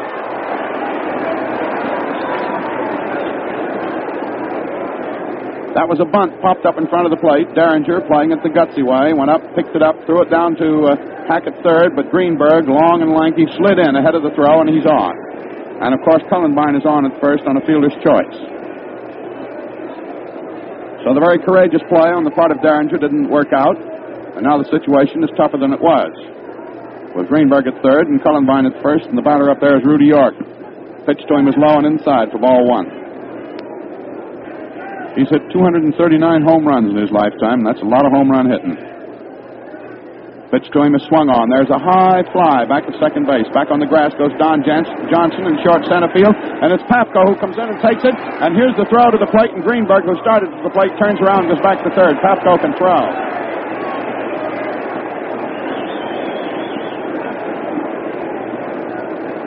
That's one out. And it looked for a moment as if they were going to have a little bit of a rondelay in short center field over that one. Don Johnson, the second baseman, was back, and Pafko was coming in. And at the last minute, Johnson fell away, and Pafko took it, rifled his throw toward the plate. And Greenberg, with proper respect for Pafko's arm, which is good, went halfway down, and then when he saw the throw coming, he went back to third. So that's one out, and Greenberg remains at third, and Cullenbine at first, of course. And the batter now is little Jimmy Outlaw. Paul Erickson is warming up for the Cubs. Outlaw, right-handed hitter, is ready. Here's the pitch to him outside, ball one. Outlaw is officially 0 for 2 this afternoon, sacrificed once. He started his Major League Baseball in Cincinnati. Still, Big Greenberg leans down off third. Cullenbine takes his lead off first now. Here's the pitch. Cullenbine is breaking. Outlaw swings on the ball, hits it into center field. There's a beautiful one-handed catch by Pafko. Here comes the throw to the plate, but Greenberg goes in as the throw is cut off by the pitcher in the center of the diamond. So Outlaw drives in a run with the fly ball to center field. Was beautifully caught out there by Pafko. That was a pretty hard spike ball to the left of Pafko. Had to do quite a run to get it. He got it out there, but not in time to throw into the plate to head off Greenberg, who scored standing up with run number six for Detroit. Cullenbine, who was, as I told you, breaking on the play, had gotten himself all the way down to second. He had to do a powerful hurry to get back to first, but he did. So there are two out now, one run in. Cullenbine at first, and the batter up is Paul Richards, the catcher. Outfield straight away on Richards, respectfully deep. Swings on that one. There's a ground ball down to Hack at third. Hack has it. The throw is across the diamond to Cavarretta. Richards, who had carried his ball, his bat halfway down to first, is out. So in the top of the seventh inning, one run for Detroit on one hit, a base runner left on, and there were no Chicago errors. The score at the end of the first half of the seventh is Detroit six, Chicago one. Well, with us here in the booth is Augie Galan, popular clutch hitter for Dem Bums, beloved in Brooklyn. He used to roam this famous Chicago pasture here in a Cub uniform, and he's known around the circuit as a great team player. Augie, we say that teamwork counts in shaving just as it does in baseball. We mean that because your Gillette razor and Gillette Blue Blade match up and work together perfectly. They give you shaves worth writing home about. Uh, do you go along with that, Augie? I sure do, Bill. They're the smoothest shaving combination I ever use. Most of the ball players I know feel the same way about it. Well, thanks. That's putting it, putting it very straight, Augie Galan, and I appreciate you coming up to the booth. Advantage in using misfit blades that nick and scrape your face? Get hep to Gillette Blue Blades and enjoy real shaving comfort. Look sharp, feel sharp, be sharp. Use Gillette Blue Blades with the sharpest edges ever honed. And now the crowd has stood up, of course, the loyal Cub fans in the home half of the seventh inning. And here is Don Johnson stepping up there to see what can be done about this spell that Detroit slugging and Newhouser pitching has woven over the Cubs this afternoon. Johnson is a right-handed batter, of course.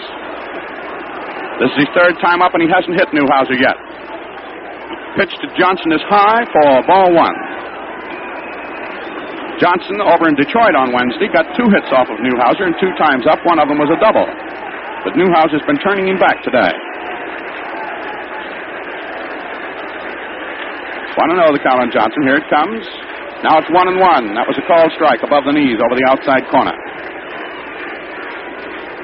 There's that rhythmic clapping of the Chicago fans in the background. Johnson takes it's high. Ball two. Two and one.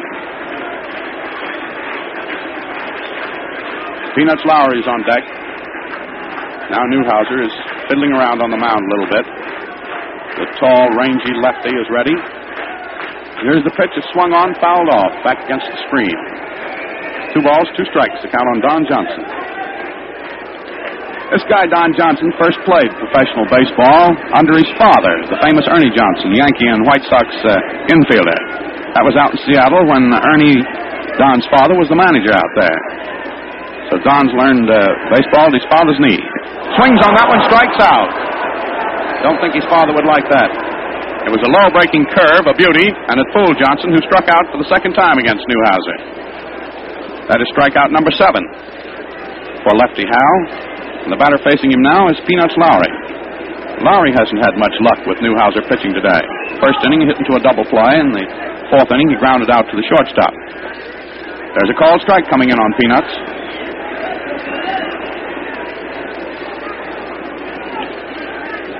Newhouser working quickly.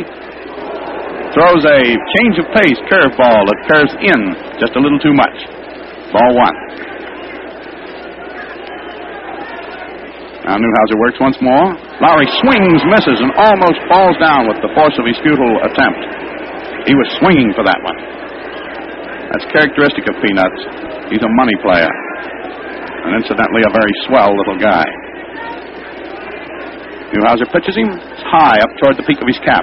Jerked his head back out of the way for ball two. Two balls, two strikes. Now Lowrey looks at that one, swings on it. There's a blooper back to shortstop. Back goes Skeeter Webb. In comes Cramer. Neither can come up to it. It falls in for a hit. A looping fly ball falls in between Skeeter Webb going back from shortstop and Cramer driving in from center field, and it's a hit for Lowrey. And he's on. And here comes Cavarretta.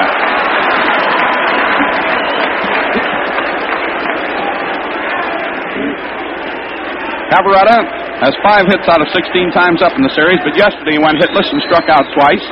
So far today he's been up twice, hasn't hit, struck out once. So Phil is about due. He's a left-handed hitter, and he's the power hitter of the National League. Pitch to him is high. Determined fellow is Phil Cavarretta. He can hit when the chips are down. They're down now.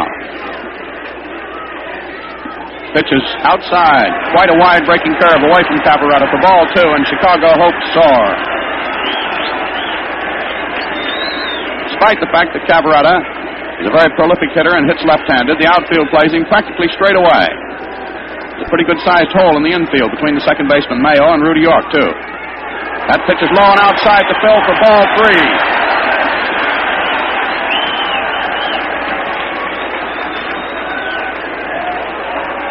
Now George Caster is warming up a bit for the Tigers. There's a call strike on Cavarretta. Newhouser whipped in the automatic number.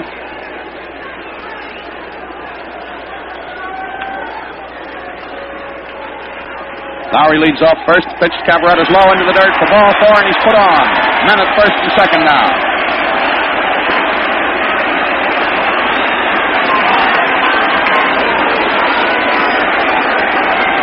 That's just the second walk given up by Newhouser. He walked the first batter of the ball game, Stanley Hack. Hadn't walked anybody up until now in the last half of the seventh. He walked Cavarretta to put Phil Cavarretta at first and Peanuts Lowrey at second.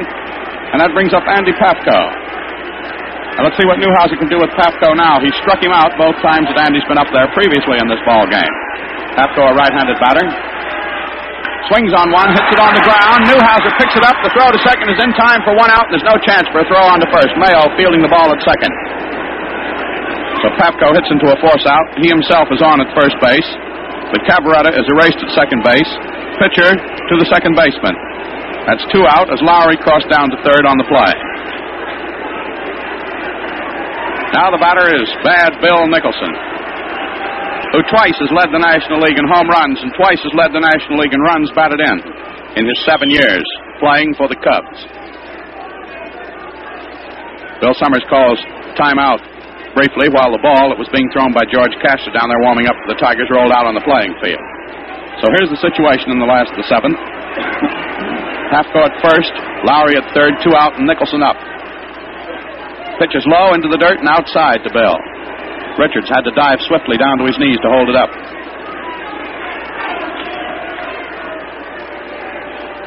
Newhouser ready. Pitches low and outside again for ball two.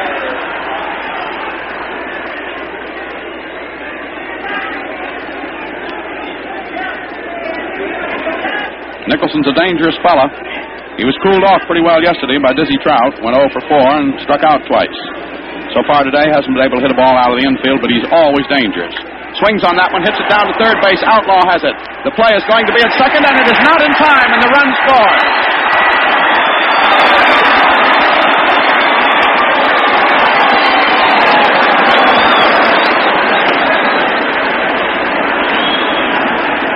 Simply a matter of a fielder's choice on a ball hit by Bill Nicholson on the ground down to Jimmy Outlaw at third. Outlaw was trying for the force out on Pafko at second. Mayo was a little slow getting there, and Pafko slid in on his stomach, reached out his hand and touched the bag just before the foot of Mayo stepped on the bag, and so Pafko was safe there. And of course, the runner from third, Lowrey, crossed, and that is run number two for Chicago, and it's a six to two ball game. Nicholson is at first, of course. The batter now is Mickey Livingston. So Chicago scores in the home half of the seventh, and some of the margin that separates them from the Tigers is made up. And their runners at first and second with two out. The Livingston is a ball. He swings on that one. There's a long fly ball down the right field line. I don't know. It falls fair. It falls fair. In comes Pafko to score. In comes Nicholson to score. And the ball bounces into the stands out there for an automatic double.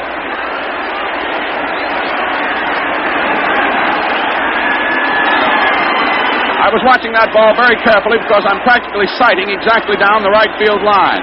And all the way, I couldn't tell whether it was going to fall fair or foul, and it uh, fell fair by, I should say, not more than six inches. Bounced right up into the stands.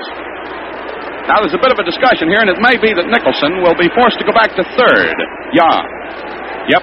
He goes back to third. Automatic double. Allows Pafko to come in from second, of course. But Nicholson, who was on at first, is only allowed to take two bases on it, so he's put on at third. That's the reason I didn't tell you that two runs had scored officially. Livingston is credited with a double. He's parked on at second. Pafko's run counts. Nicholson is being dug out of the dugout and put back on third. That's where he is. And there is the situation, and Merullo is scheduled to hit. I think we may have a pinch hitter for him. I'm not absolutely certain. Looks like Dewey Williams. Yep, it's Dewey Williams, a catcher. And the Cubs have five catches in this series, which I think is the greatest number of catches any team has taken into the series. Now that play is being explained to the crowd over the loudspeaker. The score is six to three as the Cubs stage a rally off Hal Newhouser and the Tigers here in the last of the seventh. She's a terrific ball game. Now Merullo is being lifted for a pinch hitter, Dewey Williams. Williams is a right-handed batter. He's a catcher. He hails from Durham, North Carolina. Swings and misses the first one. And this Williams coming up there as a pinch hitter is a rather interesting situation for Paul Richards, who managed Dewey Williams for two years when Dewey played for Atlanta. So Richards knows about what to call on Williams. He called for one low and inside that time, and he got it, and Williams took it. That makes the count on Williams one ball, one strike. Nicholson is at third, remember. Livingston is at second. Two are out. Here it comes. High. Ball two. Grimm is just about to explode in that coaching box down there at third. Jolly Charlie, the left-handed banjo strummer, one of the most genial and comical fellows in all baseball, also one of the smartest. All right, here's the pitch to Williams. He takes it high, and that is ball three.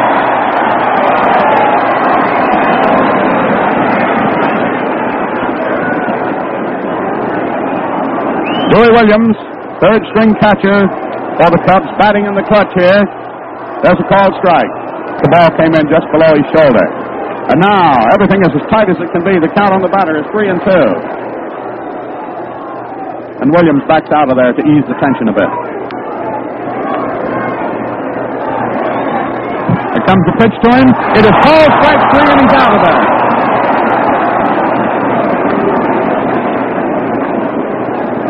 Newhouser came through, flipped in the fancy one on the three and two count, and that is all for Chicago on the last of the seventh. Two runs for the Cubs on two hits. They had two base runners left on, and there were no errors by Detroit. So the score at the end of seven full innings of play is Detroit six, Chicago three. I wouldn't go away if I were you all. Remember, too, fans, that Bill Corum of the New York Journal American Sports Staff will give the summary of today's thrilling game at the conclusion of our play by play report. So stay tuned in for Bill Corum. Now we go into inning number eight. Oh, boy. Newhouser is scheduled to be the first hitter for Detroit. Very likely will come out, we have a new Chicago pitcher out there. While he's completing his warm-up pitches, no, it's uh, Derringer staying in there. While he's completing his warm-up pitches, why, uh, we're going to pause here 10 seconds for station identification. Remember, men, look sharp, feel sharp, be sharp. Use Gillette Blue Blades with the sharpest edges ever honed. This is the Mutual Broadcasting System. This is WGN in Chicago, serving the Middle West. There's a change in the infield of the Cubs as we move into the eighth inning. Billy Schuster comes in at shortstop in place of Len Merullo, who was lifted for the pinch hitter Dewey Williams. So Schuster is there ready to go at shortstop. The batter is Newhouser, and Derringer pitches to him. And Newhouser bloops it up in the air down the third base line, and it's taken by Stan Hack in foul territory. So one ball is pitched. Newhouser is out of there. Fouling out the third baseman of the Cubs. One away. That brings up the top of the Detroit batting order. Skeeter Webb coming up for the fifth batting around of the Detroit Tigers. Billy Schuster is from Buffalo, New York.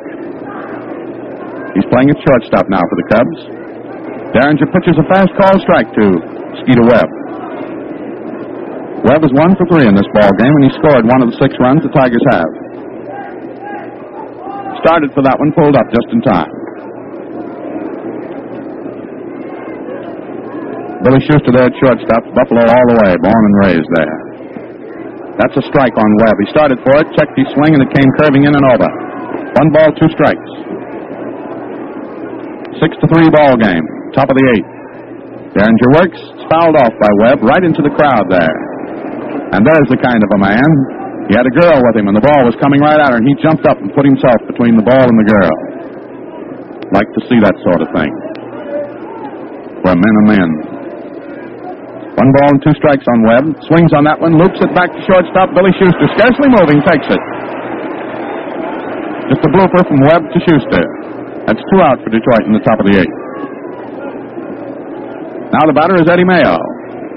Mayo was selected as the most valuable player by the correspondents of the Sporting News. He's been pretty valuable to Detroit here today. Has two hits out of three official times up. That's left-handed as Eddie of Clifton, New Jersey. He runs up on that one as if to bunt it, and then it isn't good, and he doesn't do anything, and it's a ball.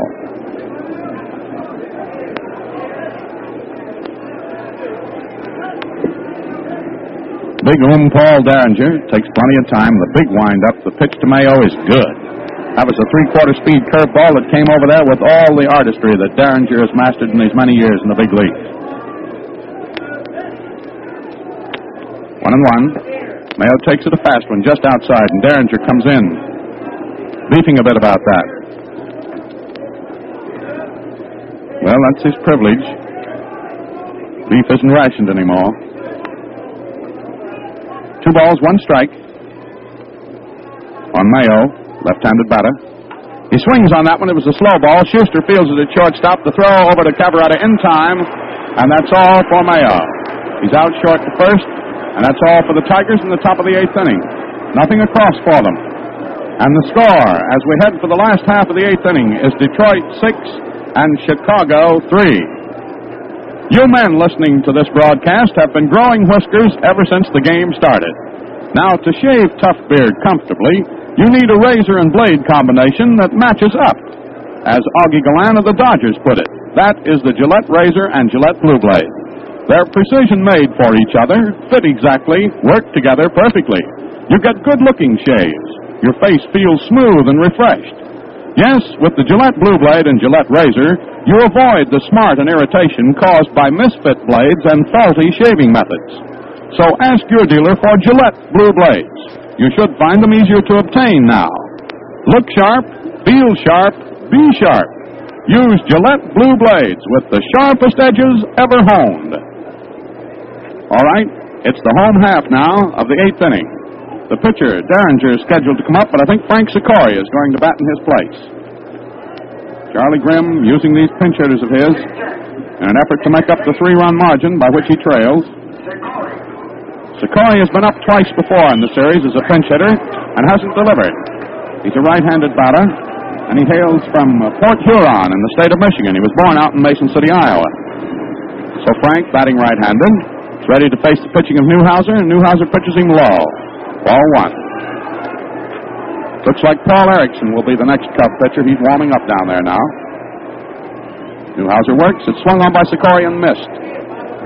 Secory spells his name S E C O R Y. His wife is here, too. So is Newhouser's, who's about to pitch. One and one on Secory. Swung and missed. That was one of Newhouser's swell curveballs. This is a fighting club. These Chicago Cubs. One ball, two strikes on Secory now. Newhouser working. Secory swings on it. There's a towering high infield fly. Back on the grass goes the second baseman Mayo, and it's wind blown away from him and falls in for a hit, and Secory is on.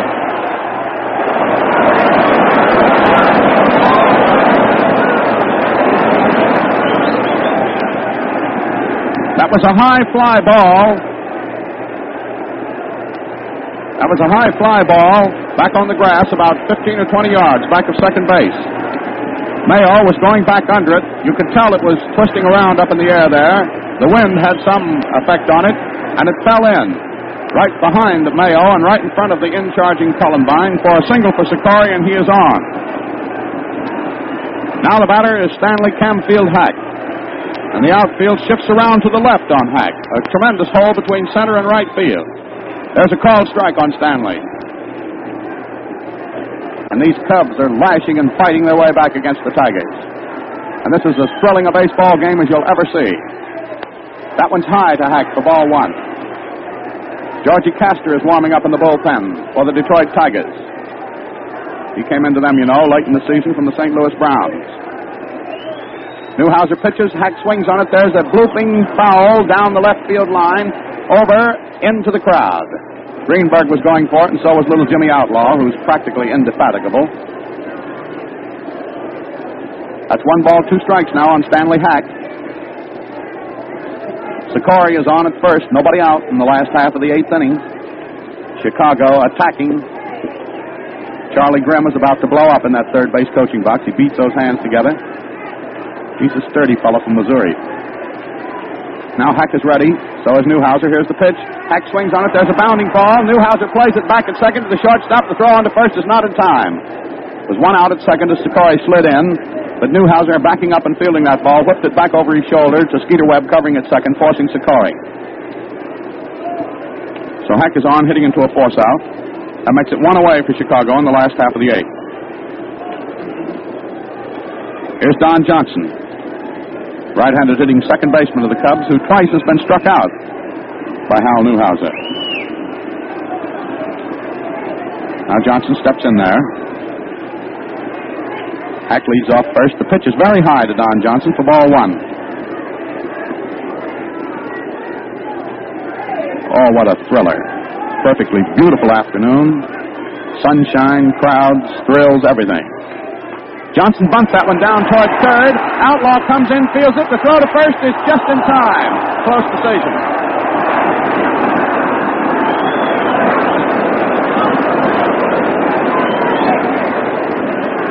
That was a bunt down the third baseline. Outlaw had to come in very fast to handle it. It went right along the line. Whipped, picked the ball up, whipped it over to first. Of course, on the play, Hack moved down to second. I think they'll score that as a sacrifice.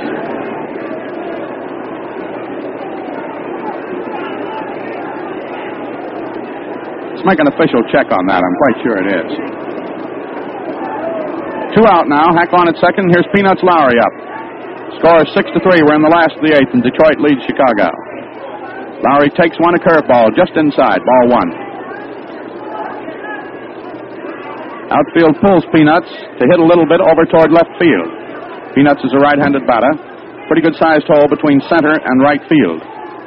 Pitch is swung on. There's a high pop-up down toward first. York. And out come, from the plate comes Richards. It was York who started in for it, and Richards ran all the way out to the mound, and just to the right of the mound, it was Richards who dived in and took it.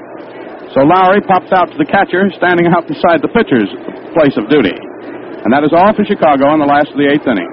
No runs, one hit, a base runner left on, and there were no Detroit errors. So at the end of eight innings, here's the way she wraps up. Six runs for Detroit on nine hits. They have committed no errors. Three runs for Chicago.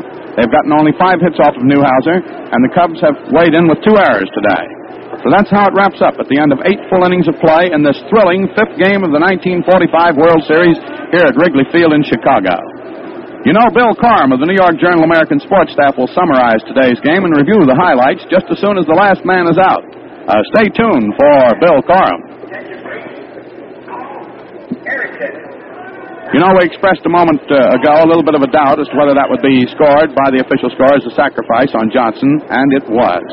So if you're keeping a box score, why, mark that down. Now it's big, tall, husky, blonde Paul Erickson who comes in to do the pitching in the top of the ninth inning for the Chicago Cubs. He is the fifth pitcher in here this afternoon. Borowy started, Vandenberg, Chipman, then Derringer, and now comes Paul Erickson. Erickson's been in here before. He's pitched four innings so far in the series, and in those four innings gave up four hits. First batter to face him is Doc Cramer. Cramer, one for four today, steps in there batting left-handed. It's a six to three ball game with Detroit in front, and we go into the payoff ninth inning. Erickson's pitch to Cramer is inside for ball one.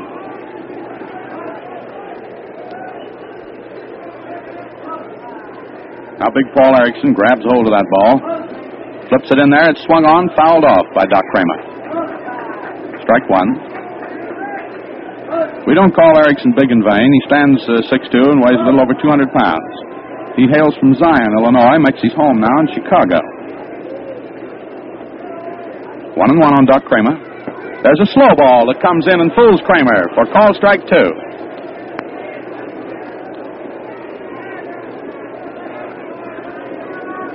Erickson taking plenty of time, has his signal now from Mickey Livingston, the catcher. Here comes the pitch. It's swung on, and there's a blooper foul just outside of third base. Manager Steve O'Neill, stout Steve, bends over and fields it.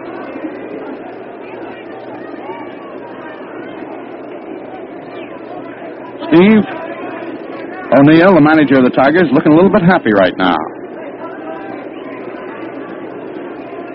One ball, two strikes on Cramer, the first batter in the ninth. Erickson works. Cramer swings on it, fouls it off into the screen right in front of us here. We have a very excellent facility here for broadcasting the game. A fine booth just slightly to the left of home plate, midway between the first and second tier. Cramer starts for that one, lets it go, bounces up and hits him on the foot. Hit him right on the foot. It didn't bounce up, I beg your pardon. Hit him on the foot, the left foot, as it came in from the pitcher. So he's hit by the pitch, and he's put on. He was down very close to the ground. That's the second Tiger who's been hit by the pitch in the series. Borowy hit Greenberg by the pitch in the first ball game over in Detroit on Wednesday. So Cramer is on. The batter now is Hank Greenberg.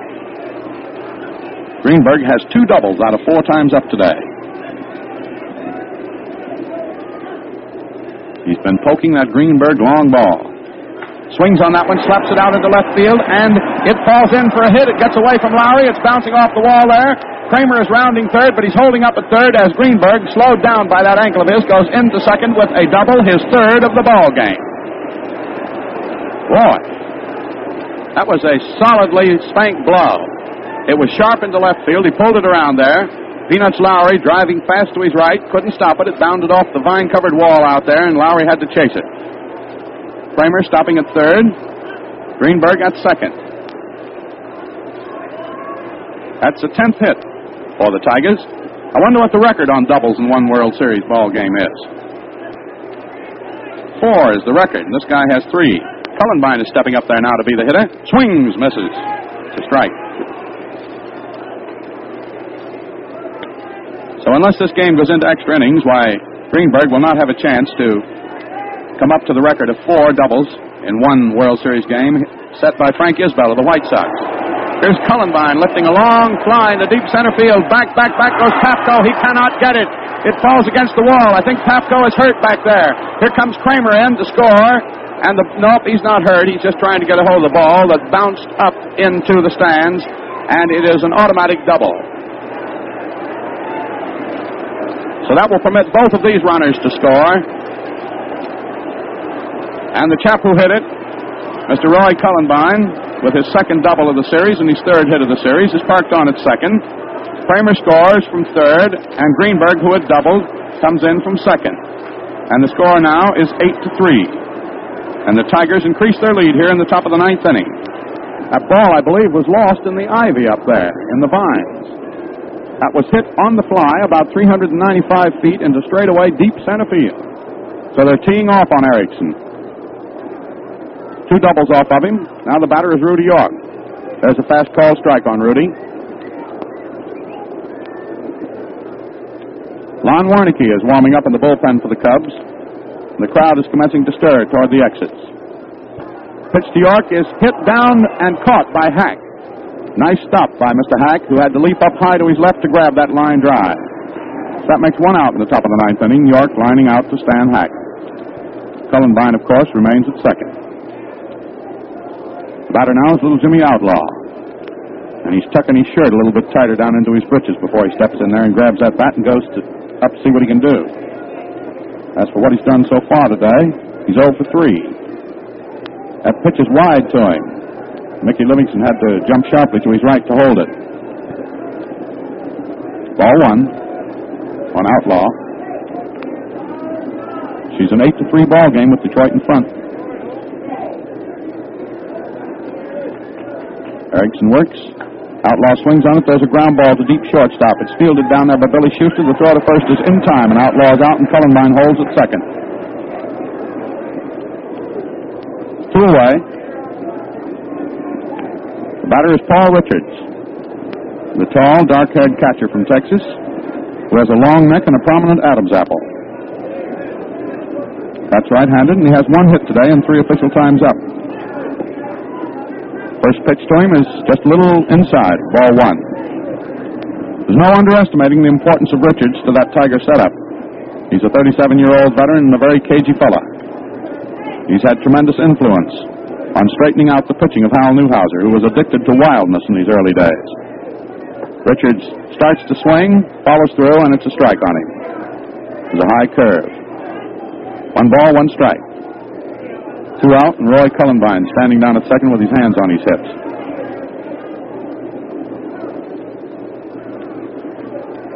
The big blonde, Paul Erickson, steps back now and picks up the rosin bag. He's ready to pitch to Richards. Here it comes. Richards takes the call strike.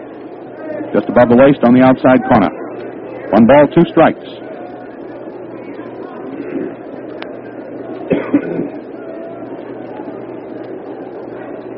Erickson taking a lot of time. Stretches now. Works. Richards fouls it off on the ground. And big, bulky Roy Cullenbine, who's not taking too much of a lead off second, turns around, walks back to the bag. Again, he puts his hands on his hips. One ball, two strikes on Richards. Erickson working. Richards taking, it's outside. Ball two. Two and two. These Tigers have bashed out four doubles today. Greenberg has gotten three of them. Cullenbine got the other one. He had a double yesterday. That one's low into the dirt. Bounces up into the glove of Mickey Livingston to make it ball three and strike two on Paul Richards.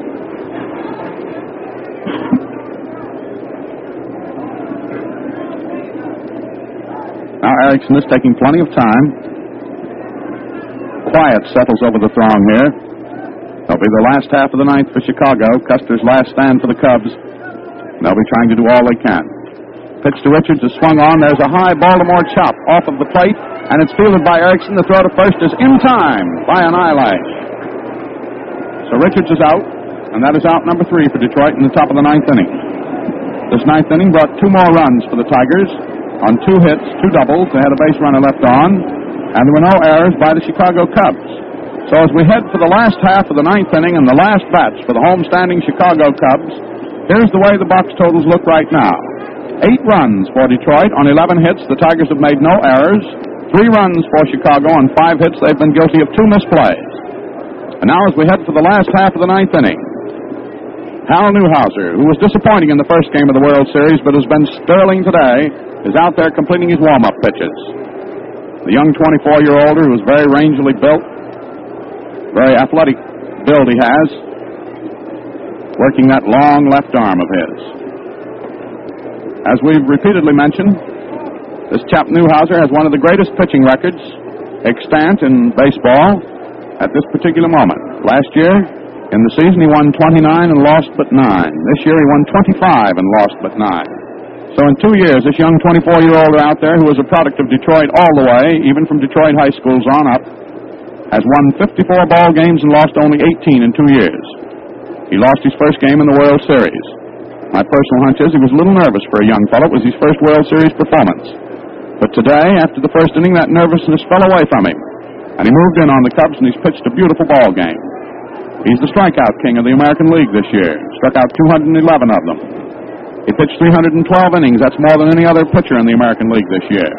And he was voted the most valuable player of the season of 1944. That is young Hal Newhouser, who is rubbing up the ball now as we get into the last half of the ninth inning and preparing to pitch to the strikeout, to the batting king of the National League of 1945, Phil Cavarretta. He struck out Cavarretta once today and turned him back without a hit in two official times up. Newhouser's pitch to Cavarretta is a good curveball over the inside corner for a called strike. Now Big Hal toils. There's a slow ball that goes outside for ball one. One and one, the count on Phil Cavarretta.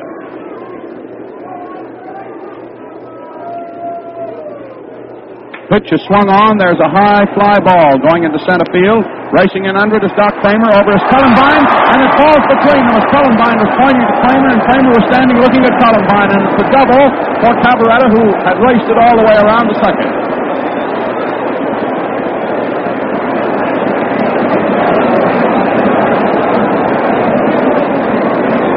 That looked like an easy out. But Doc Cramer and Roy Cullenbine decided to put on the Gaston and Alphonse act, and while they stood there bowing low to each other for the honor of catching the ball, the ball fell between them for a double for Cavarretta. And he's up there, and now here's Pafko. Pafko swings on one and misses it. It was a low breaking curveball. That was Cavarretta's sixth hit of the series. Mixed in those six hits is a home run that he hit over in Detroit. And now Pafko stands up there. Pafko hasn't hit today. As a matter of fact, Pafko hasn't hit since the first ball game. He was hotter than soup that first day in Detroit last Wednesday. He went three for four. But since then, Pafko has yet to get a hit. And as Al just pointed out to me, it was Cavarretta, Pafko, and Nicholson who were up in the last half of the ninth inning yesterday. And thanks to extreme politeness between the center fielder of the Detroit Tigers and their right fielder, Cavarretta is on with a double. Cavarretta flied out to center field when he came up yesterday. Almost did that today. Now Pafko takes a fast called strike. That one was just below the waist and it had a tremendous amount of Newhouser steam on it. Two strikes on Pafko. Cavarretta leading off second. Here it is. Pafko swings on a breaking curveball and he is out of there. That is strike three. And for young Newhouser, that is strikeout number nine in this ball game. And that's one out in the last half of the night. Cavarretta is at second, and here is bad Bill Nicholson. The big boy hasn't hit today, and he didn't hit yesterday.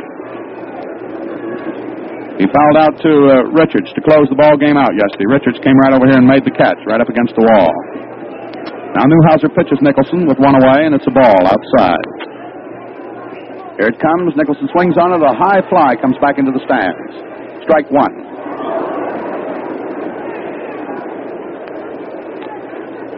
Newhouser with a new ball is blowing his breath on it, rubbing it up very carefully. Every pitch is important. This young Detroiter wants to clinch this World Series victory. It's eight to three now. One out. The pitch to Nicholson is a fast call strike. Had a hook on it. Right across the chest of Bill. Right above that place where they have the big yellow C with UBS written on the inside of it. Nicholson swings on that one. It's a clean single to center field. Here's Cavarretta rounding third, coming in to score. Cramer picks up the ball out there and finally throws it into second base where Mayo is. That's a run for Chicago. They have four runs now. The score is eight to four. Cavarretta driven in from second by Nicholson, who came through with his first hit of the ball game. A sharp single to center field. That brings up Mickey Livingston. That's seven hits off Newhouser. Livingston, a right-handed batter, steps in, swings on the first one. There's a long hit ball to deep right field. Cullenbine is going over, makes a nice catch on it. And Nicholson has to hurry to get back to first. That was a well-hit ball. It was to the right of Cullenbine, and he ran over and right in front of the vines out there. He grabbed it in. That's two out.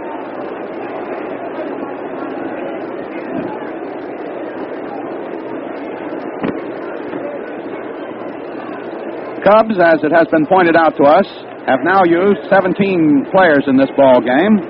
And the most players to be used by a club in a ball World Series ball game was 18 by the Giants back in 1936. Now the batter up is Billy Schuster. He swings on one. There's a high foul up. Richards is over. He's under it, down toward third, and he takes it for the final out just as he did yesterday. So that is the last out of the ball game, and the Tigers win by a score of eight to four. In the home half of the ninth inning, if you're keeping uh, box totals with us, one run for the Cubs on two hits. There was a base runner left on, and there were no Detroit errors.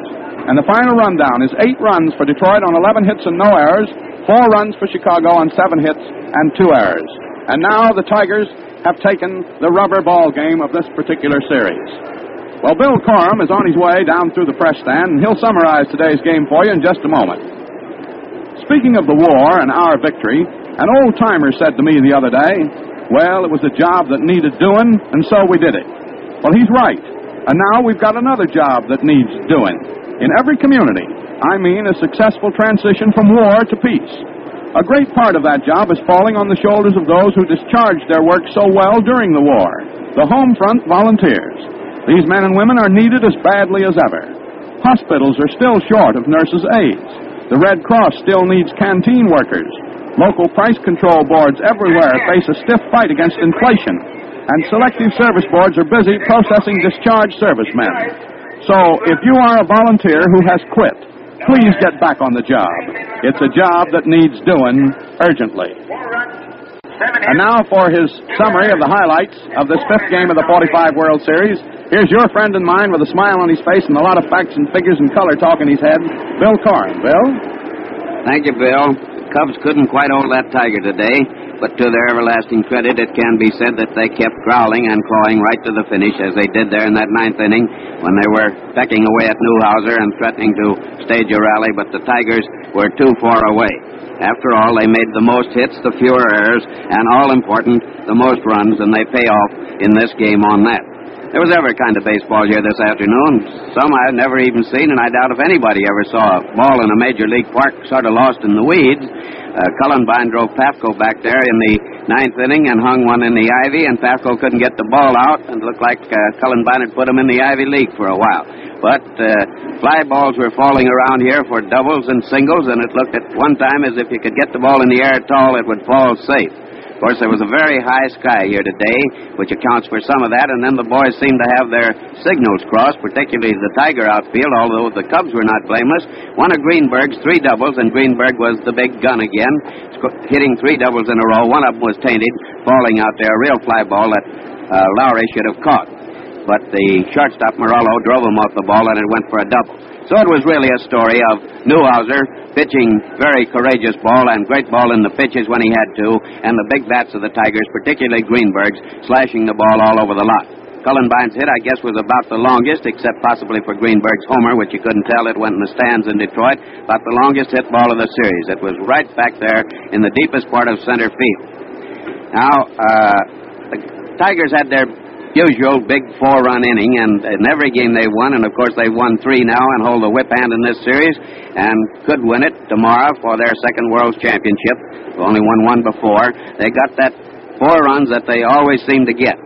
And Andy Pafko, who had turned in two of the most beautiful catches of the series in the first inning to turn them back, catching long, long hits by Greenberg and Cramer, one in left center and one in right center with his gloved hand, started it off and couldn't save Borowy as he had in the first inning in the sixth. He started it off with an error when he let Cramer's single roll through his legs and go for a double, and that was the opening gun of the big four inning, and after that it went something like this.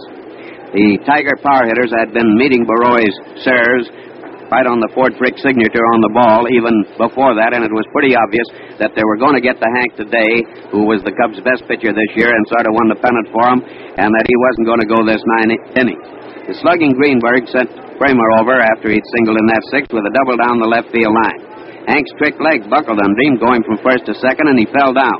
But the ball was so well hit that he could have crawled onto that base. Greenberg took time out to rest his leg a little and stayed gamely on in the game. Cullenbine followed with a single. Cavarretta got hold of the ball, made a gorgeous stop, but let the ball slip out of his throwing hand when he might possibly have turned it into a sparkling play, and everybody was safe. Greenberg stopping at third. He scored from there when York, a truly fancy Dan, first baseman in this series, by the way, with all those sharp one-handed stabs and pickups he's been making down around that first base, he's been a revelation. Revelation. He singled to center and sent Borowy for a dip in the waters of regret. Hy Vandenberg then came on to pitch, and Outlaw moved the two runners along with a sacrifice. Hy then passed Richards intentionally and Newhouser unintentionally on four straight pitches to force in a third Tiger marker. While Webb was forcing Newhouser at second, York scored the Bengals' fatal fourth run. Crapshooters, I've been told by bad boys, although of course I would know anything about it personally, sometimes have trouble making that four. But not these gentlemen from Detroit. The numeral four is their deep dish apple pie. They won those three games, as I said before, and in each one of them they've had that big four-run inning. Now it'll be Claude Passeau, the almost perfect pitcher of the Cubs in the third game in Detroit, back in there to try to stave off defeat and prolong this series if he can and send it into a seventh game tomorrow against Virgil Fire Trucks. And that V in Virgil's name looks as if it might stand for victory the way he pitched up there in Detroit. And anyhow, the Little Bears, with their back to their own ivy clad wall here in Wrigley Field, will be playing with fire against that great fastball pitcher who just came out of the Navy and pitched only twice before the last game of the series down in St. Louis a week ago, and not of the series, but of the season, I mean, and then the game in the series in which he pitched so beautifully in Detroit. So that'll be the lineup for tomorrow, and there's all kinds of things I could tell you about this ball game, particularly Newhouser's uh, pinch pitching. When he had to get Dewey Williams, for instance, there in the eighth inning, when the Cubs were tearing back and looked like they might even then turn the ball game upside down, he took Dewey like Dewey took Manila. And that he had when he had to have it, though he wasn't a great pitcher this afternoon. Throwing mostly uh, nice curveball, some fast stuff, fairly fast, not as fast as I've seen him. Of course, his arm is not really in good shape, we know that, and an occasional screwball. Anyhow, he was good enough to win, and the Tiger bats are roaring, and they look to be now in a beautiful spot in this series, and they played good ball most of the time to do it. Of course, there are always the mistakes and errors, but they're a part of the game, too, and everybody makes them. So, fans, until tomorrow at 1.15 Eastern Standard Time, when we report the crucial sixth game of this 1945 World Series for you, smooth sailing, smooth shaving, and good afternoon from your host, the Gillette Safety Razor Company, Bill Slater, Al Helfer, and your friend Bill Corum. Remember, men, look sharp, feel sharp, be sharp. Use Gillette Blue Blades with the sharpest edges ever honed.